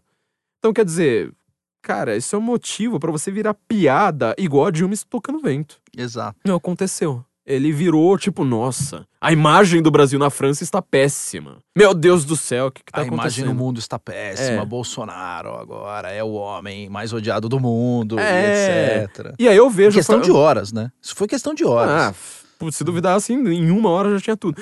E aí foi como eu disse, quer dizer, um monte de celebridade, porque globalismo hoje depende de celebridade, Uhum. que é quem constrói a narrativa hoje. São os É, nossos. Quem viaja pelo mundo, É. é. quem faz turnê pelo mundo, né? tá São presente em equivalente moderno aos nossos sacerdotes, né? Exato. Então eu começo a aparecer, como eu disse, né? Até banda francesa, com o mesmo discurso do Leonardo DiCaprio, com o mesmo discurso da, da, da Gisele, né, da, da ex-namorada dele, com o mesmo discurso, não sei mais o que. Eu falo assim, cara, isso é muito orquestrado. Você não, não tem. É. é, Aí, afegão médio. Deixa eu explicar uma coisa pra vocês, afegão médio. Você que está aí atrás do seu Twitter, operando, retweetando e a sua conta caindo pra cacete.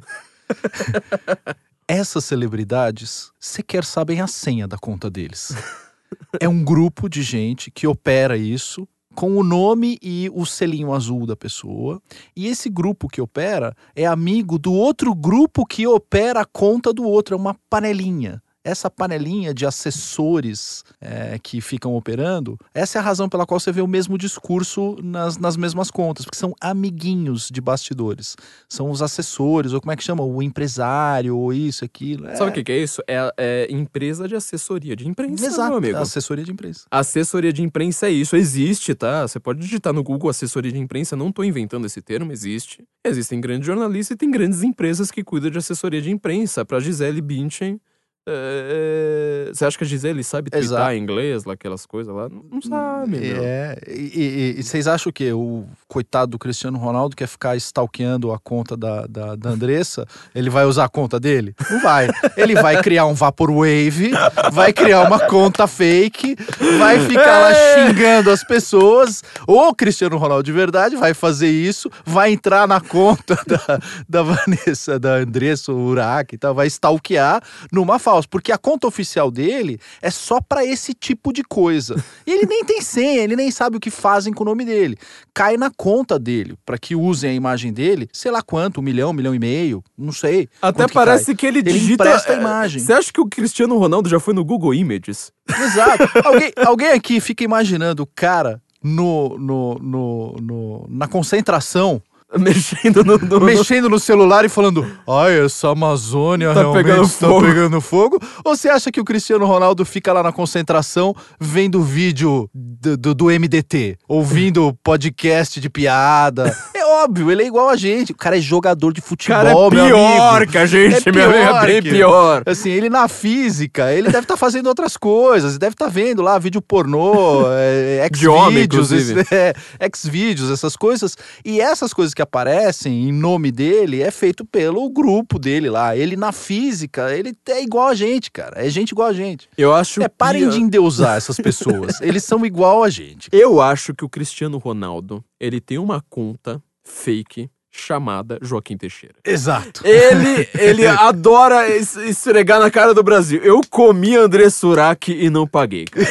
ele, é o ca- ele está por trás de Joaquim Teixeira, é o Cristiano Ronaldo. É, quem Inclusive, opera Zé- Joaquim Teixeira é Cristiano Ronaldo. Inclusive os erros de português é porque o cara não, não, não, não- Você acha que, que jogador de futebol tá lá preocupado com gramática, meu? Não, não, Exato. Não, As dessa. pessoas querem saber como é que é o Cristiano Ronaldo de verdade? Entre aí no YouTube e veja os vídeos que ele tem com o Anderson, que jogava no Manchester United, na época que eles jogavam no Manchester. E ele zoando o Anderson. Acho que era o Anderson, aquele que jogava no Grêmio, não vou me lembrar, enfim. E ele zoando os jogadores brasileiros que jogavam no Manchester e não sabiam falar inglês. É, é, então. Então, esse é o cara de verdade. Você acha que um cara de verdade que faz aquele tipo de coisa vai postar, ah, realmente, eu não vou dormir hoje, vou fazer menos gols por causa da Amazônia? Ah, vá pro inferno. Não, sem contar que você lembra assim, olha, é, BBC é, postou errado, tá? Uhum. Inclusive eu tenho, tenho, tem um tweet da BBC aqui sensacional, cara, porque é, ele- é, eles escreveram, quer ver, ó, vou, vou- vou- achar, vou achar aqui de novo. Você pode procurar, tá? Isso aqui é Uhum. fácil. É um tweet me mandaram, ó. Fumaça de queimadas é ameaça à saúde pública, alertam médicos. Aí tem uma foto, né? do- do- Uhum, uhum. Parece a capa do meu livro, assim mesmo. Meu livro era um ônibus, aqui é uma fumaça pegando fogo.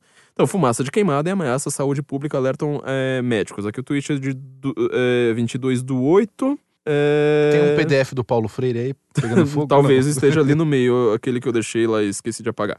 Mas enfim, aí depois tem a mesma foto, ó, ó num, num, num texto que é EU supports Sweden in combating forest fires.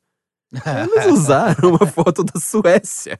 Sensacional, Suécia, tá? sensacional, Então, quer dizer, a sensacional. BBC. Mas o que, eu- eu ia dizer é o seguinte: BBC, Cristiano Ronaldo, Lewis Hamilton, Gisele Bündchen. É, eu perdi a conta de quantas celebridades. Assim, todas elas usaram basicamente quatro fotos. Você acha que existe uma. tipo, todos eles foram lá, acharam a mesma imagem no Google Images e falaram: não, vou postar essa foto que eu achei que essa foto aqui é. E, e- chocante." e- e- o mais incrível é que, olha só, então fazer propaganda do inimigo aqui. A Folha hoje de manhã, ela fez lá um, não é uma thread, é um negócio que eles lá do Folha Imagens, não sei o quê, que é uma série de imagens fakes é, associadas a essas contas. Cara, a Folha já percebeu isso. Até a Folha já percebeu a Hum. jogada. Quer dizer, a gente tá numa situação até que até a Folha, Até a Folha. até a Folha já Virou percebeu. fonte confiável, meu, É. nesse aspecto, óbvio, né? Então, quer dizer, você vai lá, usa uma. Você é um, você é um chefe de Estado da França. Você é tipo o Napoleão da modernidade. Aí você vai lá, usa uma foto fake, ninguém reclama. E você fala assim: nossa, a imagem do Bolsonaro tá uma bosta. Porra, meu! A imagem que deveria estar sendo esfregada no asfalto, no lodo, assim, sabe? Naquela correnteza de, de, de- de esgoto. É do Bolsonaro ou do Macron? É, é, é, eu até, até tava numa discussão, numa discussão é, com, com alguns amigos em que o pessoal falava, não, mas a questão da narrativa, isso. Não, peraí, peraí, peraí, peraí, peraí. Deixa eu ver se eu tô entendendo o que tá acontecendo aqui. A gente tá dizendo que, na verdade, a imagem do Bolsonaro tá tostada porque o Macron mentiu pra cacete e o cara que mentiu pra cacete tá bem na fita e, o, cara, que, foi- sofreu a mentira, enfim, Nossa, é o cara que tá horrível. mal porque não respondeu pro mentiroso. Ele não contou uma mentira, né? Contou uma verdade. Falou assim, a Amazônia é nossa, não sei mais o quê.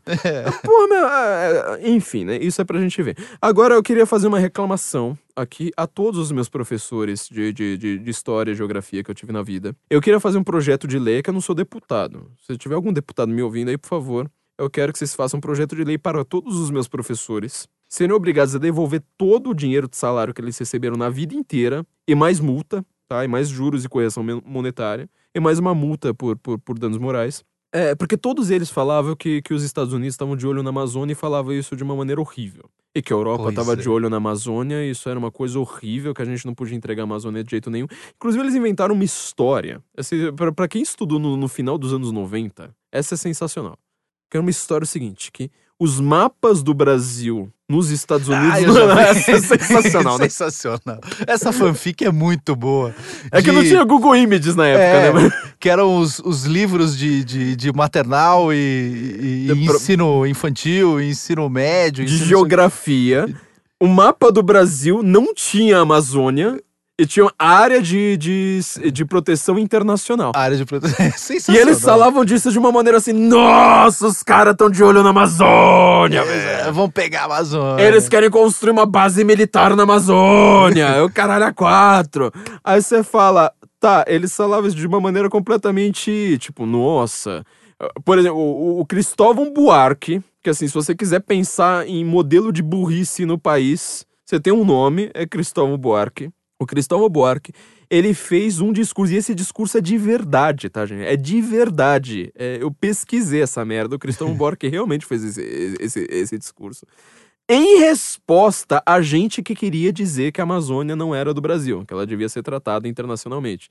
E ele fala: claro, no dia em que o Louvre for tratado como uma reserva internacional, Eu não sei o que. disso. Você lembra do Cristóvão Buarque falando isso? Eu lembro disso. No dia que- em que a gente tratar a Torre Palácio de, Versalhes. Palácio de Versalhes como uma, uma, uma área Torre de proteção Eiffel, internacional. Torre Eiffel, é, sei lá mais o que. Aí a gente pode falar da Amazônia como uma área internacional. Mas enquanto isso não acontece, a Amazônia será só nossa. É. Ele fala e termina desse jeito.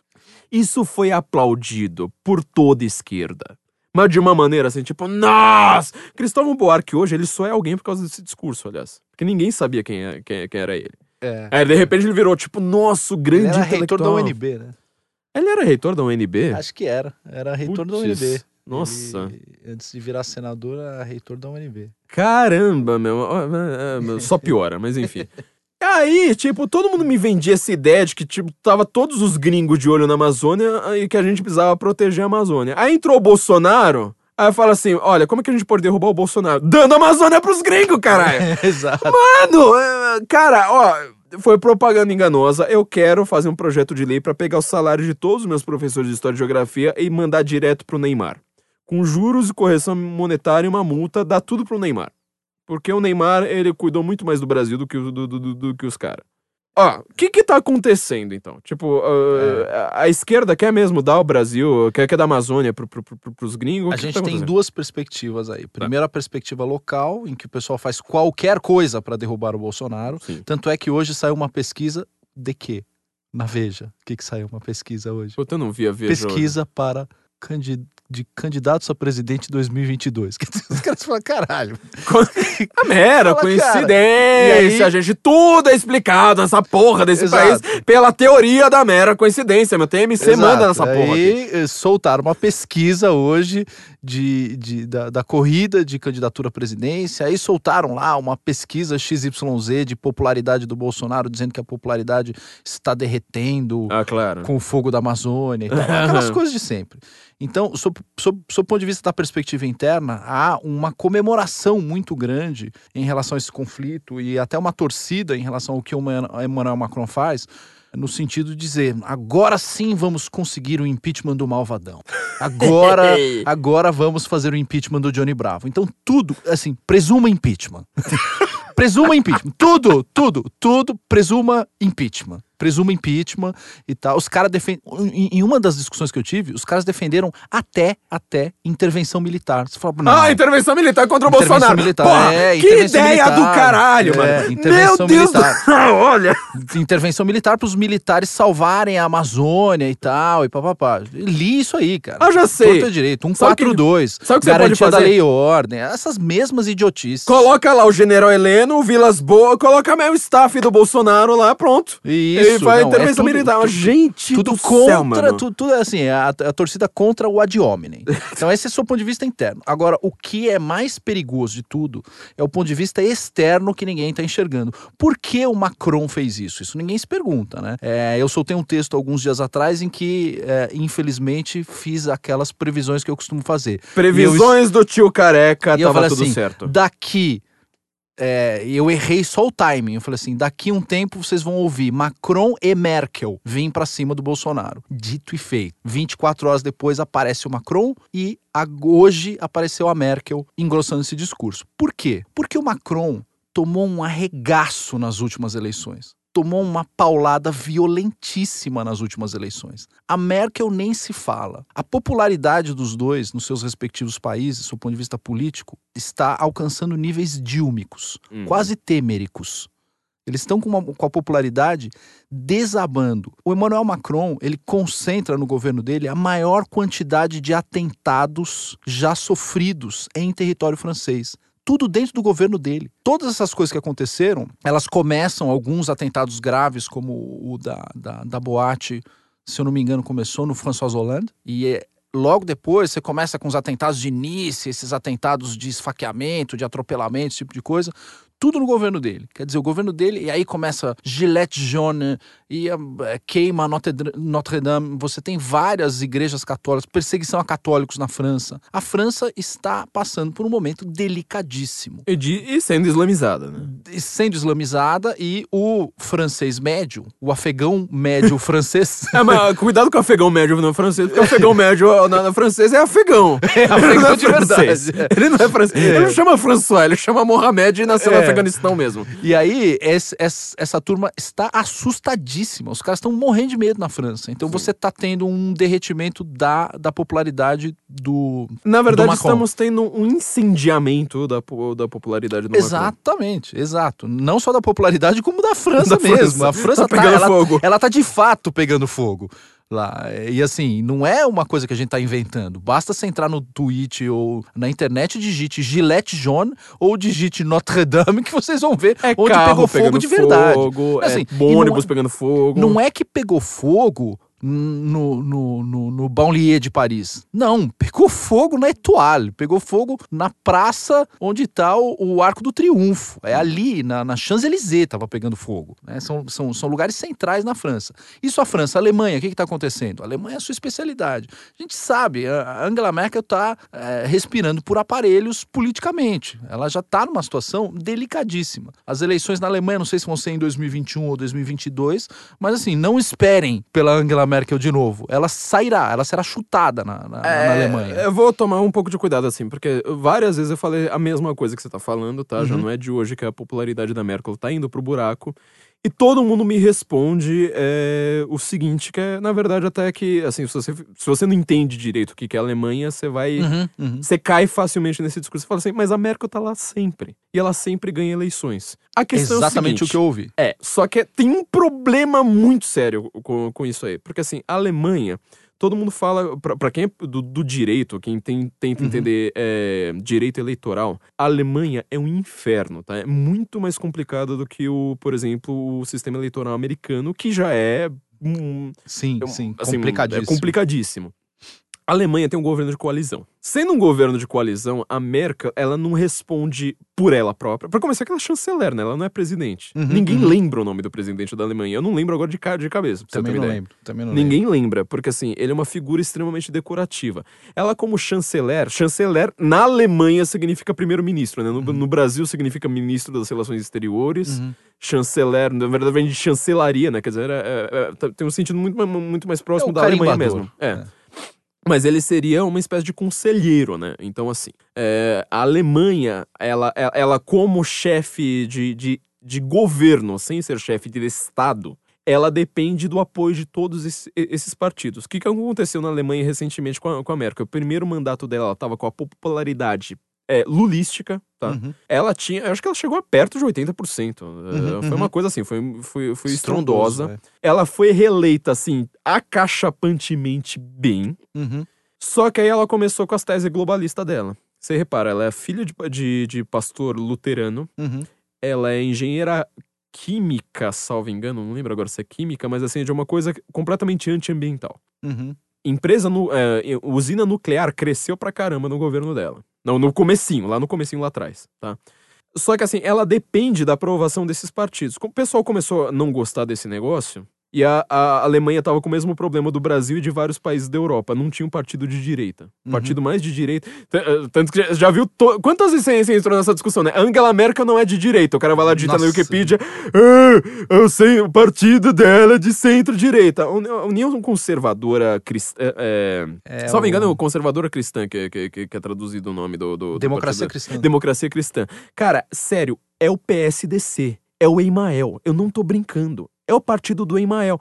Só que como na Alemanha tem um partido socialista muito forte é. desde o século XIX, tá? Marx era alemão, desgraça.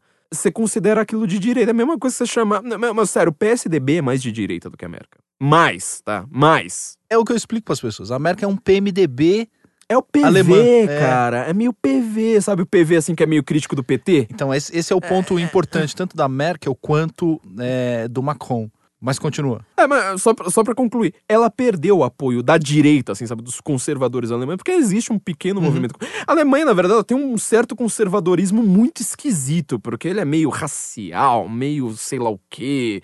É, tem uns grandes conservadores, tipo, tem um Fögelin na Alemanha. Uhum. Só que o, ela, institucionalmente falando, sempre foi meio esquisita. Até o Konrad Adenauer, que é um, um, grande exemplo do que seria um conservador, ele era um cara esquisitão pra caramba. Konrad Adenauer era ultra globalista. Pois ultra, é. Ultra globalista. Pois é, é, entendeu? Tipo, é o que você chama de conservador na, de direita na Alemanha, entendeu? Então, ela perdeu o apoio desses direitos e começaram a formar aqueles movimentos, tipo, o, o que hoje é a AfD, né? A uhum. Alternative for Deutschland é, teve teve vários movimentos, teve vários Sachas. Uhum. Então, quer dizer, ela ganha, tá?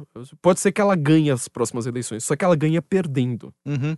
Isso é uma coisa assim que só você olhando internamente você vai entender. Tipo, ela não tendo apoio, ela não tendo apoio da coligação que é da, dela, assim, parte da coligação rachando não sei mais o que, ela vai lá chegar e falar assim: olha, eu quero colocar mais imigrante. Barro eu quero, sabe, tudo que ela for falar, não é a mesma coisa que aqui, uhum, a, uhum. Que, a, que, a, relação do Bolsonaro com o parlamento, a relação da Dilma com o parlamento. Não é a mesma coisa. É a relação dela com, o próprio, com a própria. Base partidária. Base dela. partidária, com a própria coligação. Então você vai falar assim: nossa, mas a Merkel é de direita e a Merkel vai ganhar. Tipo, não ganha. Ela hoje, ela tem uma popularidade é, é, é claudicante, tá? É uma uhum. coisa muito tensa. Ela realmente tem o risco de não ser chanceler, apesar de ela ser praticamente a única opção, tá?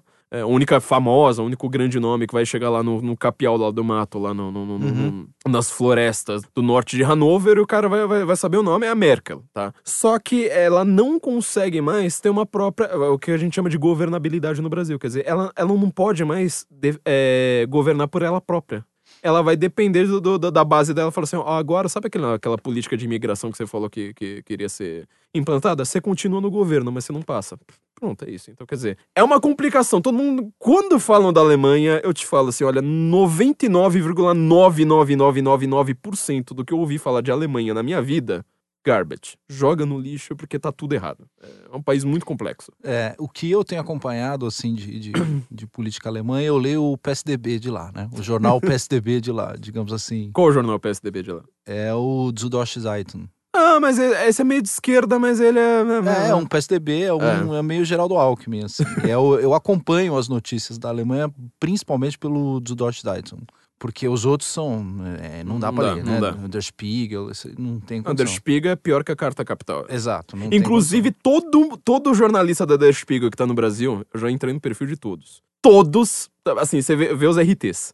É. é só carta capital pra frente. Assim. É, é, é, exatamente. Carta capital máxima. Assim, então, pelo que eu tenho lido no, no Süddeutsche Zeitung, ela tá num, numa situação muito conflitiva com o PV, uhum. o Partido Verde na Alemanha, que é fortíssimo. Assim. Forte. Os caras têm um terço do eleitorado. Então, é o terceiro então, partido mesmo. A mesma coisa está acontecendo com o Macron na França. Então o que acontece? A perda de popularidade dele está fazendo com que ele comece a apelar para os globalistas ambientalistas uma ajuda interna para tentar recuperar a, a, popularidade dele. Quantas vezes a gente já não viu isso, né? Político que tá na merda vai lá e arruma confusão com alguém para tentar unir a base nacional dele em torno dele, né? É, a Argentina fez isso nas Malvinas, é... Malvinas não. Falkland. Falklands. Muito Falkland, obrigado. exato. Falkland. Eles perderam a Argentina. guerra. É, a Argentina fez isso. Nós, Falkland. É, Ó, tá o- vendo como a narrativa é, pega? Pega, pega, né? pega. Caramba, é uma desgraça. E aí, se, se a gente for ver, essa técnica é uma técnica muito fajuta, muito antiga, né? Então, o Macron ir lá e puxar é, uma narrativa dessa e arrumar uma confusão com o Bolsonaro para tentar se capitalizar internamente. Então, a gente tem as duas coisas. Primeiro, problema interno no Brasil, que existe todo um alinhamento e uma narrativa já é, em torno desse- do, do, do apoio, do reforço, né? Então, você tem mais macronista No Brasil do que na França. No, no Brasil do que na França, né? Mais gente favorável ao Macron eh, dentro do Brasil do que na França. O francês médio achou ridícula essa postura do Macron. É só entrar nos, nos jornais e não precisa entrar nos, em, em- em mídias muito conservadoras da França, que de fato não existem. Mas entra no Le Figaro, dá uma olhadinha lá, você vai ver que não é, não tem aquele elogio dizendo assim, agora vai Macron, é Macron contra Bolsonaro. Então você não vai ver isso aí. E você vê esse entusiasmo aqui no Brasil, por conta dessa, de- dessa, dessa associação bizarra do, aspas, presumo impeachment. Pelo impeachment, até do lado do mentiroso os caras ficam. E a segunda coisa é o ponto de vista do Macron. Por que ele está fazendo isso? Para tentar unir uma determinada base e recuperar eh, a popularidade dele. O tempo dele já está curto. Eu também acho que as eleições na França vai ser 2021 ou 2022. Mas ele está tentando recuperar uma base e apaziguar um pedaço da esquerda que o apoia, né? Então, com base nisso, ele vem nesses acordos de Paris, nessas coisas globalistas, nessas coisas ambientalistas, para tentar se capitalizar internamente na França. Ele tá cagando para a Amazônia. Ele não tá sabe nem onde a preocupado. Amazônia fica, ele meu. tá preocupado com ele. Exatamente. Ele tá preocupado com a condição dele. E vamos lembrar que no caso específico da França, que aí é que eu falo que é a diferença da França para a Alemanha. No caso específico da França, ele tem uma, uma, uma opositora que tá, tá ganhando voto. Exato, A, exatamente. a popularidade de uma, de uma tal de. Marine Le Pen. Porque assim, a Marine Le Pen a gente já falou muito aqui na, na- com, com, Felipe Martins antes dele ser roubado do senso em comum pelo senhor Jair Bolsonaro. Mas o Felipe Martins, ele, ele sempre falava assim, ó, a, a Marine Le Pen, ela tem um grande problema na vida dela, que é, que é esse sobrenome. O pai dela é um desgraçado antissemita, quase neonazista, é, estúpido pra caramba. E ela precisa o tempo todo provar para o mundo que ela não é imbecil igual o pai dela. Então o que, que ela fez? Foi lá, pegou partido, expulsou tudo quanto é antissemita, foi lá, falou assim: não, não quero mais essas coisas de identitarismo. Coitada, né? Não é a mesma coisa que, que ocorre em relação ao filho do Zé Dirceu. Você vê como a esquerda é malvada. Ninguém chega pro Zé Dirceu e faz a mesma... É, tipo, avisa, né? Faz a mesma cobrança, né? Pô, não, é só a Marine Le Pen. né? Mas o seu pai, É. ele era um desgraçado. Ah, Tá bom, enfim. É, quando você vê a, a, a coisa na imprensa francesa, eu não leio francês, né? Eu vou, vou- vou lendo essas coisas com, com, com a ajuda de Google Translator, mas, cara, é, é impressionante como você só fala da Marine Le Pen falando do pai dela. Você tipo, esquece a mulher e fala só do pai dela. Mas ela fez um puta de um trabalho, então, quer dizer, ela tem um, processo de depuração de imagem muito mais sério do que o do, do Bolsonaro. Uhum, uhum. Muito mais sério. Então, assim, ela pode ter perdido duas eleições. Só que, assim, ela só cresce, meu amigo. Ela só cresceu. Ela não teve, assim, tipo, não era igual, sei lá, Alckmin. Entendeu? Não era uma, uma, uma, uma- coisa assim, tipo, sobe.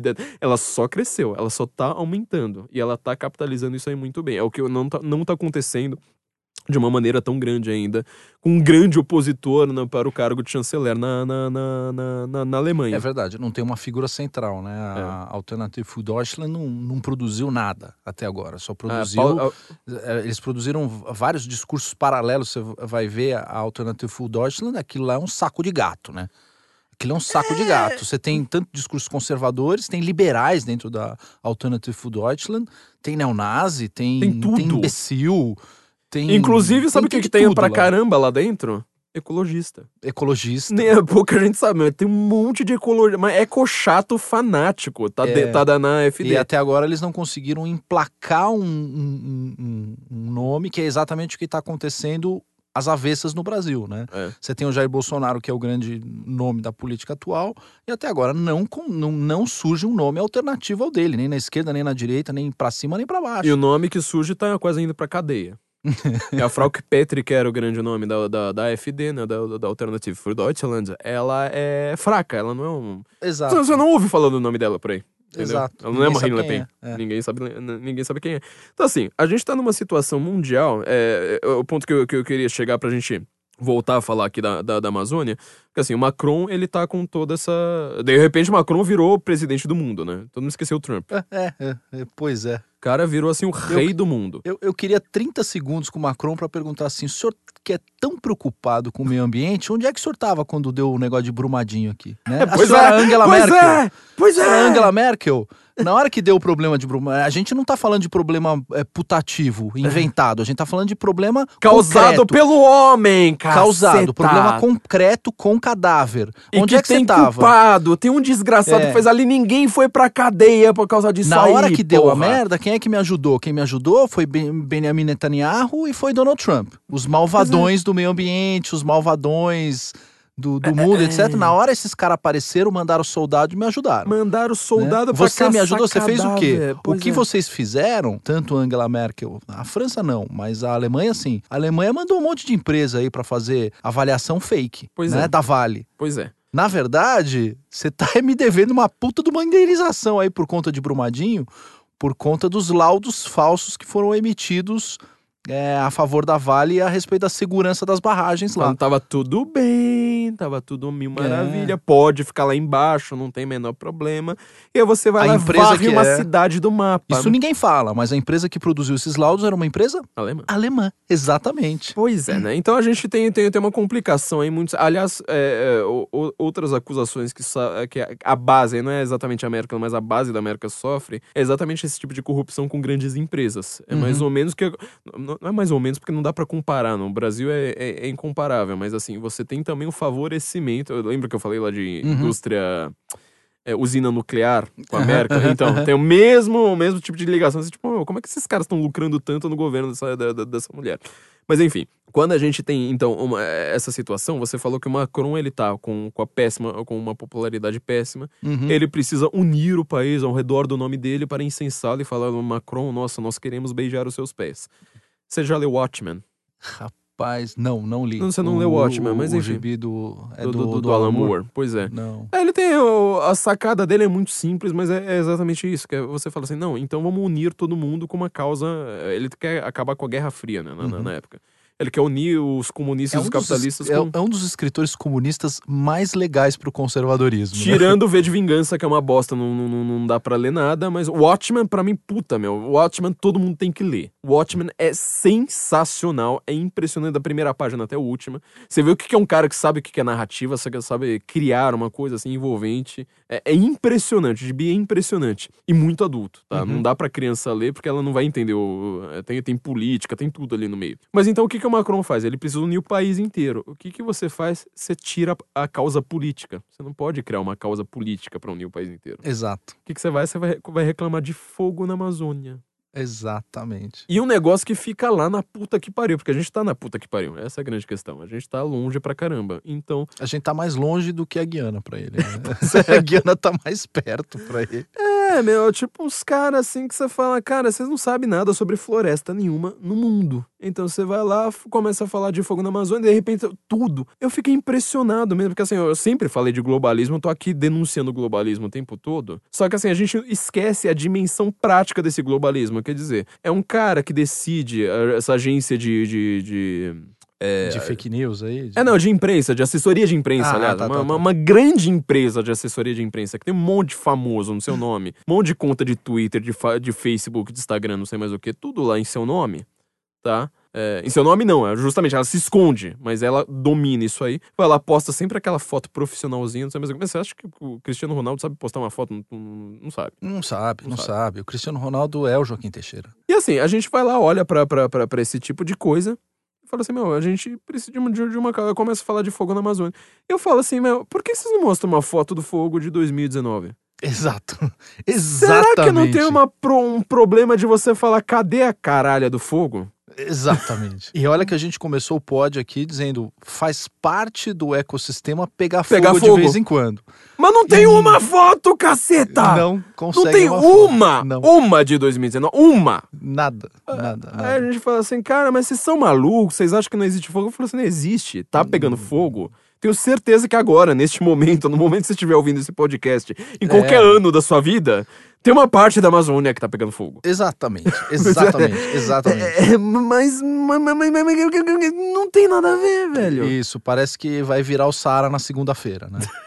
tipo, vai tudo pegar fogo, vai virar um grande fumação, vai virar o céu da Matrix.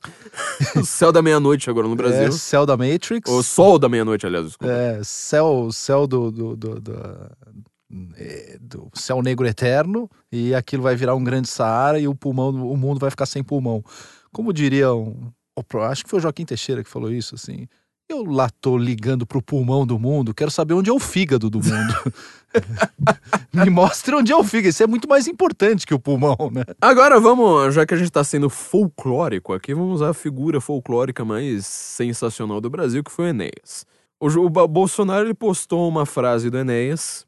Ele era famoso por isso. Olha, quem não viu propaganda do Enéas perdeu o Playboy, cara. é- Perdeu. não, é. Meu. O cara tinha sete segundos de televisão, usou um bordão que ele já chegou a ficar em terceiro lugar nas pesquisas, tá? Passou Brizola. Passou Brizola. Pô, passou Brizola. O cara fez o Brizola virar nada na política brasileira. Sensacional. com 7 segundos de TV numa época que não tinha internet. Então, assim, TV era tudo, tá? Só tinha TV. Não tinha mais nada, o cara tinha 7 segundos. aí Ele conseguia explicar sobre o solo da Amazônia em 7 segundos.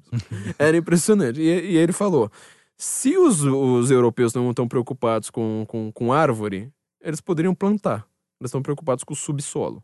E o subsolo da Amazônia, todo mundo, é isso eu ouvi de todo professor esquerdista, que cura do câncer, que cura da, da, da, da gonorreia, que cura da. AIDS, tudo tá no su- subsolo da Amazônia. Exato. Aliás, cai, cai questão sobre sub, subsolo da Amazônia no vestibular de geografia de qualquer faculdade. Exato. Então, é, é verdade o bagulho, tá cheio de, de, de riqueza ali inexplorada. Então, eu, eu não sou geólogo pra dizer, mas parece que sim, né? Parece que o negócio lá é. Parece que o negócio tem coisa. E não só, eu não me lembro, mas a Serra Pelada, onde que é? Não, Serra Pelada é- fica na Amazônia? É, fica ali, não é no norte? Acho que fica no Pará. Acho que fica no Pará. Acho que fica no É, Pará. Fica Pois no é. Pará. Então é parte de Serra Amazônica. De, de Serra Amazônica, não, né? Então, De- é parte da grande região ali do ecossistema e sabe-se, dizem, né? Dizem por aí que o solo da Amazônia tem ouro pra caralho. Pois é. Dizem que o Então, solo da Amazônia tem até petróleo. Campo Hum. de Urucu. Aliás, vocês não sabem o que é o Campo de Urucu? Entra num livro de uma jornalista, é, eu esqueci o nome dela, que chama Petrobras, uma história de orgulho e vergonha. Ah, eu sei. Eu sei que livro que é. É, eu, eu esqueci, era uma jornalista da Exame e tal, fez um trabalho muito legal sobre a história da Petrobras e tem um capítulo sobre o Campo de Urucu. O Campo de Urucu é na Amazônia. Peguem vídeos da Petrobras dos anos 60, 70 de exploração de petróleo na Amazônia. Tem petróleo pra cacete na Amazônia. Pois é, né? Então esse, esse papo de que, na verdade, ah, a, a, a árvore é muito frondosa, muito alta, então o sol não chega no solo e, portanto, o solo da Amazônia é pobre. É pobre e ele, ele vira- se derrubarem as árvores vai virar um Saara. Cara, você derruba árvore. Se você derrubar, de fato, árvore na, na Amazônia, sabe o que acontece? A árvore cresce de novo. Ela cresce de novo. Sozinha. Você não Isso. precisa nem plantar a porra da árvore. Diga-se de passagem, se ela de fato cair. Porque ela não tem espaço para cair. Algumas árvores, elas estão num ambiente tão. Elas são tão gigantescas e estão num ambiente tão inóspito que, mesmo cortando parte da árvore, ela, tem, ela não tem espaço para cair.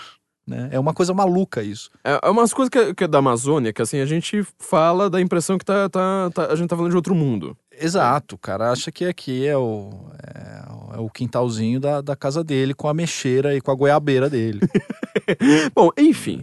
A gente pode falar assim, olha, 99% do que foi falado da Amazônia nessa semana é fake. Não, 99 não, é 100. Sim. 100%. 100%. 100%. É 100%. Não tinha nada, não tinha nada. Nada. Por que, que não tinha foto de 2019? Essa, essa pergunta, eu queria com- completar o podcast com essa pergunta.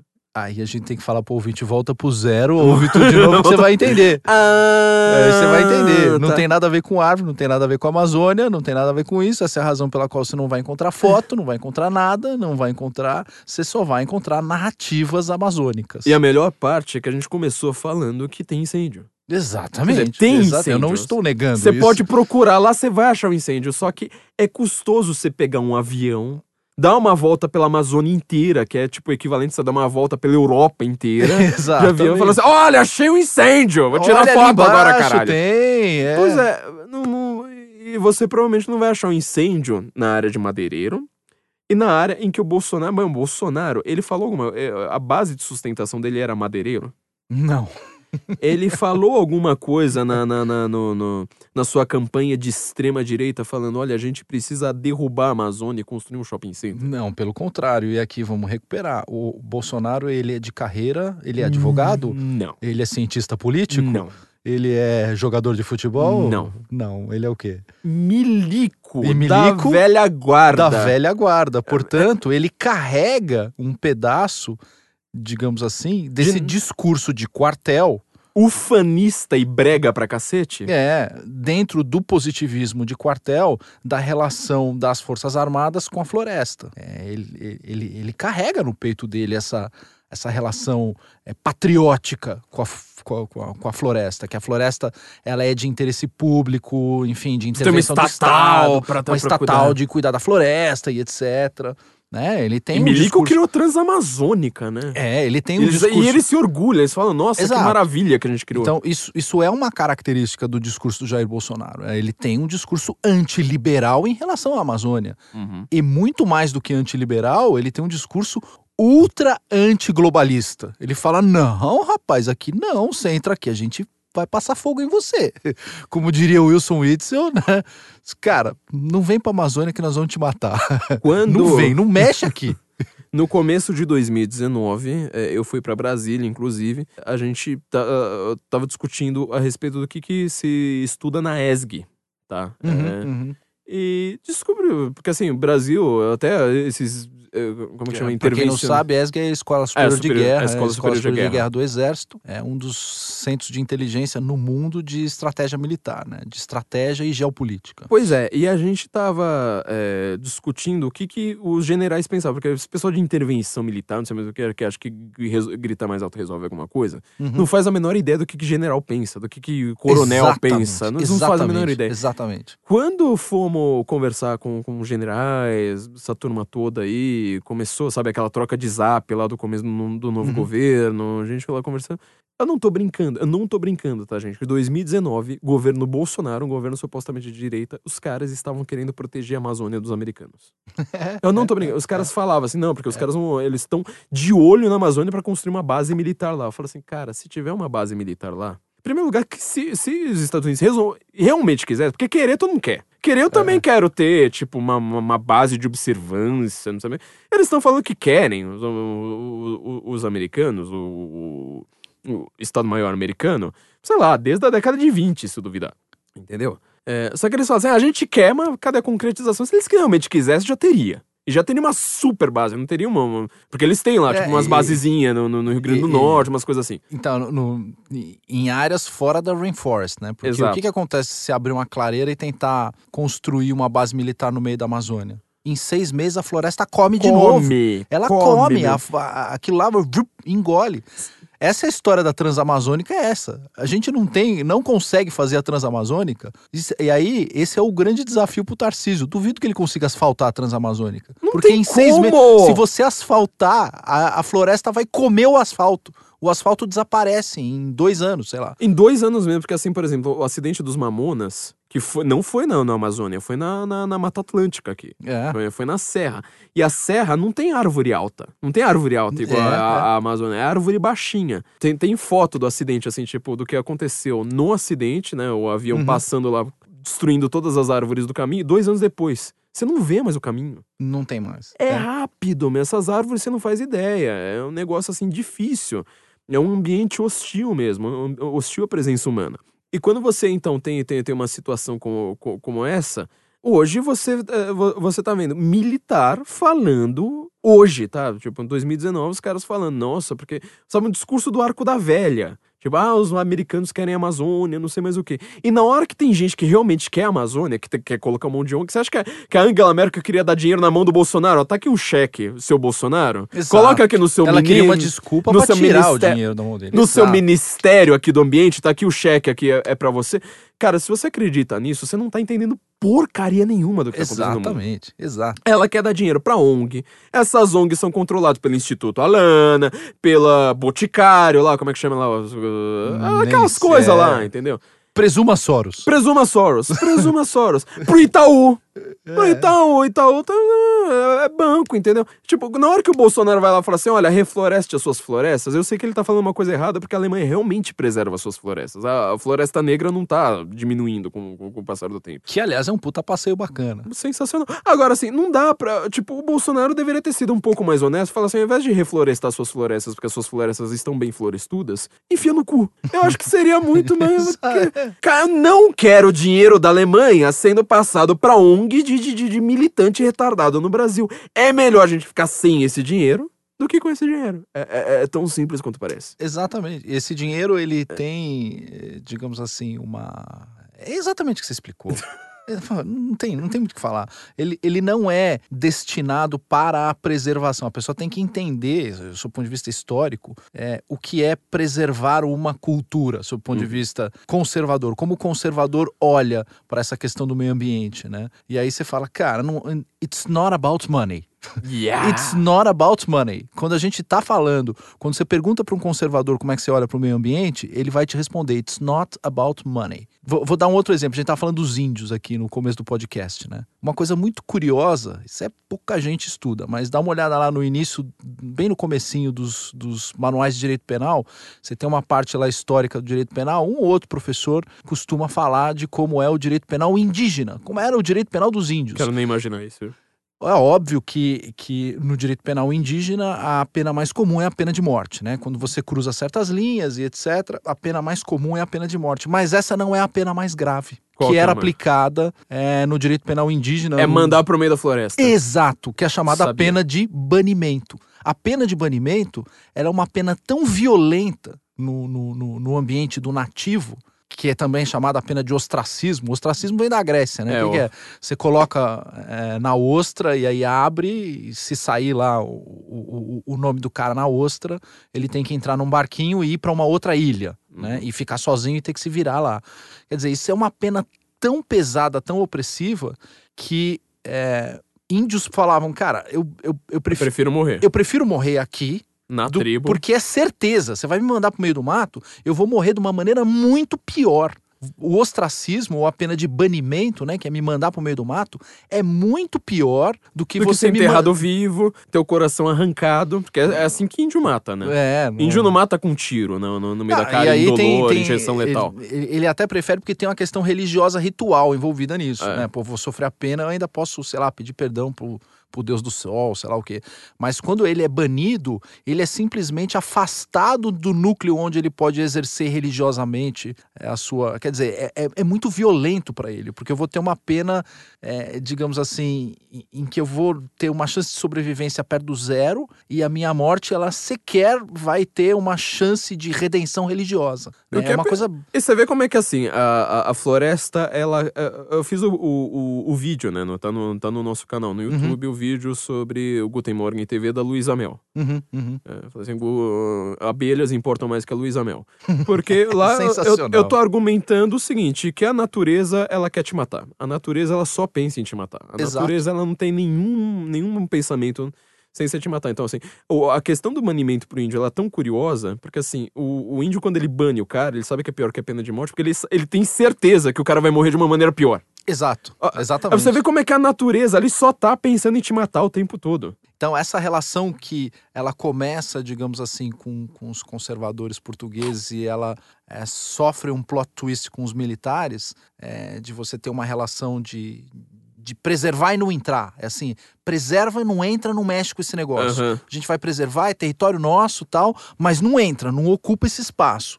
Existe essa relação do militar com, com, com a terra que, enfim, ela, ela tá aí no pessoal do quartel e é exatamente como, sob o meu ponto de vista, é como o Bolsonaro lê a Amazônia. É um lugar mo- riquíssimo, tem muitas coisas, etc. Mas não se fala de vamos transformar a Amazônia numa grande indústria do nióbio, ou vamos colocar um grande, sei lá, vamos colocar Petrobras explorando. Você não vai ver ele falando isso. Uhum. Né? Não, isso, isso não está presente no discurso dele. Bom, enfim, a Amazônia tá pegando fogo porque ela tá pegando fogo, não importa em que, que época que você esteja E ouvindo vai- esse podcast. exato, e vai- exatamente. A gente tem uma questão, eu, eu até dou uma dica aqui pra quem gosta de filosofia hard, tá? Isso aqui é só pros fera, só pra quem é muito avançado aqui no bagulho.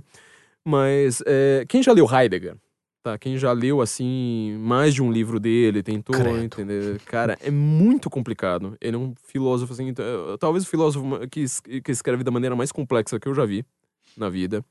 Minha relação com Heidegger é muito complicada também, porque eu acho que ele fez algumas perguntas muito interessantes, mas nenhuma delas ele respondeu de uma maneira decente. E algumas de uma maneira que exagerou no indecente, né? Ele Uhum. teve lá seu, seu flerte com, com o nazismo de fato. Flerte Assim nada, cara. Tinha a carteirinha do nazismo na É, ele gaveta. se aí. filiou ao partido nazista por Se não lembro quantos anos agora. Muitos anos defendeu Hitler, o nazismo ferrenhamente. Nos, nos diários dele que apareceram recentemente, aí, Sim. a, aí Aí a, coisa dúvida, fica tensa. Aí É, a, a dú- dúvida, aí a é dúvida vai embora. dissipada. É dissipada mesmo.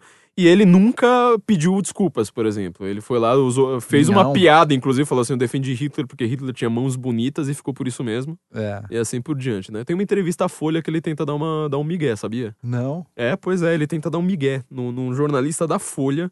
Ele, foi- no final da vida mesmo. Presuma a folha. fala- É, ele vai lá e ele dá uma disfarçada, assim, fala, não, foi bem assim, não sei mais o que, na Folha. Olha que coisa curiosa, né? Em É, português. Nesses diários, inclusive, aparece a tensão da relação dele com a Hannah Arendt, né? Que era judia É, etc. tipo, e- comeu a Ana Arendt, que era judia, mas. e Inclusive, o uma- grande professor dele era judeu também, né? O Edmund Husserl. É, e no- nos diários a coisa fica horrível, assim. Fica lamentável. Ele é um, era um pensador, assim, horrível, tá? Ele não é uma pessoa nem um pouco admirável.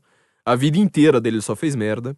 É, só que ele fez algumas perguntas curiosas. E uma das coisas que eu acho que é mais interessante na filosofia dele, que eu acho que quem gosta de filosofia ultra hard, sabe? Isso aí não é pra quem gosta de texto filosófico mais árido possível. É a questão dele com a natureza. E ele fala muito da floresta. Você repara como é a, a, a, ima- a imagética da floresta sempre volta na, na, na visão dele.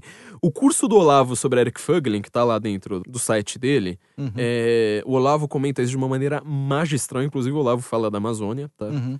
Mas assim, pra quem gosta de filosofia alemã, quem gosta de filosofia árida, o Heidegger ele mostra que há um problema muito sério do homem na modernidade em relação ao seu ambiente. Se Isso significa o o seguinte: o homem antigo, ele tem sempre os gregos como ah, o grande foco ali dele, né? O Uhum. Guten Morgen é a mesma coisa, né? A gente sempre inventa uma desculpa pra falar da, da Grécia Antiga. Ele tem uma relação com o seu ambiente de certa forma integração. Eu detesto esse termo, que ele Uhum. é meio muito eh, moderninho, né? Foi muito. É, como é que você falou, né? Desse, de, dissemanti- ressemantizado Ressemantizado. ressemantizado, mas ele tá no ambiente que ele reconhece o, o que, que acontece ali. Ele reconhece que existe uma vastidão para o, para o qual ele chama de caos. Uhum. Que ele fala, ali eu não tenho controle, ali eu não sei o que, que existe, assim por diante. E na É onde, moderna. onde não opera o design, né? É, exatamente. E Dasein é o quê? É ser. E o da, né, em, em alemão, é, geralmente eles traduzem como ser aí, eu odeio essa expressão, É. mas é você estar num certo ambiente que você reconhece. Exato. A Então, ó- natureza é o contrário, né? Exatamente. Então, assim, a natureza alemã, sabe, da- daqueles povos germânicos que de- depois foram tratados como sensacionais, né? Tipo, os godos, visigodos e tal. Eles têm uma relação com a natureza, tipo, eu pertenço a essa floresta, eu sei o que, que eu, eu posso ah, extrair daqui economicamente, assim por diante. O homem, na modernidade, por causa da técnica, ele perdeu essa noção. É a nossa no- relação com a geladeira, né? Quer dizer, a gente não caça mais. A gente, então, assim, vou falar mal da, da, da tecnologia. Não dá pra você falar mal da tecnologia, não dá pra você tentar ser primitivista. Só que, por outro lado, tem alguns aspectos que se perdem completamente. O Olavo, quando ele tá explicando isso, meu, quem, for, quem gosta de filosofia, isso pra mim é o tema do século XXI. É o tema filosófico do século XXI. Ele fala, por exemplo, tem alguns aspectos que foram perdidos, sabe, nessa, nesse, mundo que é latino, que é judaico-cristão, etc., e que não é o mundo germânico, Uhum. que o, que o Heidegger tá querendo eh, retomar, né? É idealizar. né? Idealizar um passado que nunca existiu, na verdade. É, esse é o erro dele, né? Ele idealiza um passado germânico que nunca existiu, uma relação dos germânicos com os gregos que nunca chegou nem perto do, do, do, do que ele pensa. É, mas eu falo assim, por exemplo, os poetas românticos, o que, que eles fizeram? Eles falaram assim, cara, a lua é um símbolo por si. Eu entendo aquilo ali como uma coisa é, noturna, noite envolve perigo, envolve atitude, envolve. Sabe, todas as coisas que, que, que, que, que a gente associa à noite. Isso foi realmente perdido no, no, no, no que o Heidegger chama de metafísica, né? O mundo metafísico ali, da Uhum. medieval e tal. Então, assim, a, é- a, a gente retomar uma, uma relação com a natureza, natureza no sentido físico, né? No sentido de tudo que, é- que seja natureza. Não precisa Uhum. ir pro meio da Amazônia. Às vezes você ir pra, pra Jundiaí, tá? Às Uhum. vezes você ir pra Sorocaba. É uma coisa que a gente precisa, tá? É uma coisa assim que o homem do, do mundo da técnica, dessa modernidade e tal, a gente perdeu. Você vê o Jordan Peterson, o que, que ele tenta fazer, de certa forma, tem, tem a ver com isso. As crises de masculinidade na modernidade tem a ver com o quê? Meu, a gente perde a testosterona, perde ah, o, o homem guerreiro, porque você não tem mais. Pode, pode falar dele de novo? Po- por favor. O filme do, do, do Josias Jardim das Aflições. O que, que ele fala? Vá Ele fala pro exa- mato, Exatamente. deite na terra por cinco minutos, olha pro céu. e olha cara. pro céu. Isso é a realidade. Isso é a realidade. verdade. Isso é, isso é a verdade na sua forma mais pura. Não vá achar que você voltar urbano Nova é a York. mentira. é- Exato. é- Nova é a York vida é real. mentira. A Nova York é, é mentira. O mundo de É a fato. narrativa. É. Então, assim, cara, tem muita coisa pra ser trabalhada com isso. Acho que eu tô, eu tô fazendo uma, uma, uma- digressão filosófica só porque a gente tá falando de floresta. Mas até o símbolo da floresta, porque leu o Outono na Idade Média, como é que chama? O O, to... o... Ruizinga. Ah, O Ruizinga. Ele fala disso o tempo todo. Humberto Eco fala uhum. como que é a visão do, do- do deserto na Bíblia. É a mesma coisa. É que lá é deserto. Mas é a mesma coisa com a floresta. Quer dizer, há um ambiente que você precisa cultivar. Que você. Cultivar no sentido que a gente explicou aqui, né? Que você precisa domar, que, que ele é hostil às vezes à sua presença. Que ele tem um monte de símbolos ali. Pro... Meu, o que, que é o símbolo do deserto? Caramba, vastidão, eh, vazio, assim. é, É, é autoexplicável, entendeu? E a gente perdeu tudo isso nesse mundo eh, da linguística moderna. Da...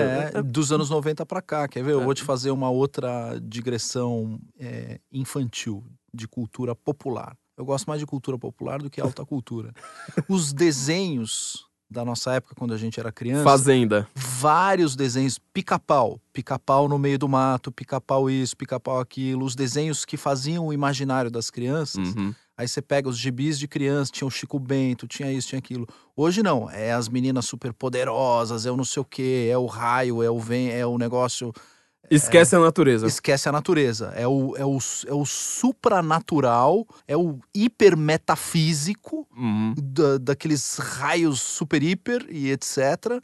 Quer dizer, até no imaginário infantil a natureza foi tolhida. Por quê? Porque você vai construir mais lá pra frente uma natureza diferente na cabeça da, da, da criança, não, porque ele já vai estar adolescente, e você vai começar a construir uma ideia diferente do que é a natureza, do, do passarinho, do coitadinho e etc. E Inclusive do que, é virtude, do que são valores, do que, é família, não sei mais o que. E daí Do o é risco, jeito, não tô é. falando que é obrigatório, mas o risco de você cair na lacração, meu, aumenta pra caramba. Tenta fazer um capial do mato lacrar. É, exatamente. Tenta fazer o agricultor Exatamente. olhar pra Márcia Tiburi e falar "Vô, como você é inteligente, filho. Exatamente, exato. Ou bota ele na frente do, do, do Olavo, de um palavrão do Olavo, pra ver se ele se espanta. é, nossa, meu Deus, a liturgia do cargo foi perdida. Lita- liturgia do cargo foi perdida. É a mesma. É o, esse capial é o mesmo que é, ouvia Dercy Gonçalves e acha legal pra cacete. É, o pois cara é. achava legal pra cacete, Dercy Gonçalves. Por quê? Ele vai deixar de achar legal aquilo?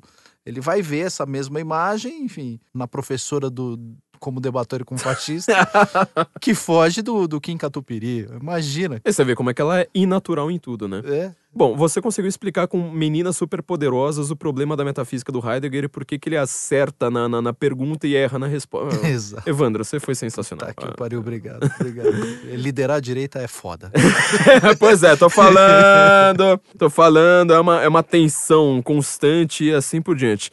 Gente, eu queria lembrar vocês, então, que ah, já que a gente tá falando tanto de natureza, tem a Trashin, é a empresa aqui do nosso amigo e, e web designer eh, Gustavo Finger, entra lá na CVM pra vocês verem como é que tá tudo certo. Se você entrar em trashim.com.br barra senso em comum, como o nosso site, trashim.com.br barra senso em comum, vocês podem comprar as suas cotas dessa empresa que eu tenho certeza que ela vai ter um retorno muito grande mesmo, porque é uma ideia muito original no mercado de você retirar riquezas do lixo. Se vocês quiserem camisetas do senso em comum para ficarem tão bem vestidos como nós somos, também entrem lá no site da vistadireita.com.br, eles têm uh, camisetas, canecas, quadros, são co coisas maravilhosas ali do Senso em Comum para vocês. E não se esqueça também do nosso parceiro de sempre, que é a CV para VC. Eles vão fazer literalmente um currículo para você ficar in mais inteligente, perder mais amigos e estar tá mais empregado, pelo menos com uma vaga melhor, você vai estar tá mais rico. Então, quer dizer, é, não, é, não, é, nenhum gasto, é um investimento muito correto que vocês vão fazer. Entra lá em sensoincomum.cvpravc.com.br. Vocês vão estar tá mais inteligentes, heideggerianos até, hoje. Ó, Heideggeriano. A gente, foi, a gente pegou pesado, hein? Meninas superpoderosas no design. No, no, o design das meninas superpoderosas aqui foi, ó, sensacional vocês vão estar mais heideggerianos, mais bem empregados, com mais dinheiro no bolso. Olha que coisa sensacional que a CV para VC faz para vocês. Então, se vocês quiserem, a gente tem links aqui, tá? Aqui embaixo você portar no, no YouTube, no SoundCloud, onde, onde você quiser. Tem nossos links aqui do Brasil Paralelo. Sejam nossos patronos também. Uh, uh, aproveitem os links que a gente deixa para vocês, tá? As indicações de livro, assim por diante, que tudo isso vai ajudar a gente. Evandro, mais uma vez, uma honra enorme. Você prova que você tá aqui para liderar a direita, Maravilha. queimando Conta livros. comigo. E florestas. Eu, esse negócio de queimar livro, assim, como eu tenho muito livro. é, Ruim. Ruim, tem livro ruim, tem livro bom, mas eu tenho uma parte dos meus livros lá em PDF.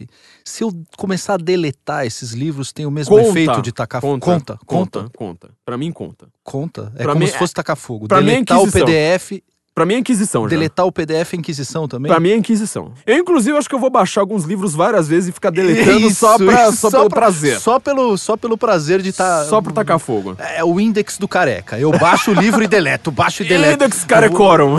Index Prohibitorum carecorum, exatamente. Eu vou ficar lá, tá, baixo e deleto, baixo e deleto. É o fogo moderno. É o fogo moderno, exatamente. Ó, tá vendo a nossa relação com a técnica? Ó, de novo, É. hein? Tá vendo? Tá vendo? Tô, tô, tô falando.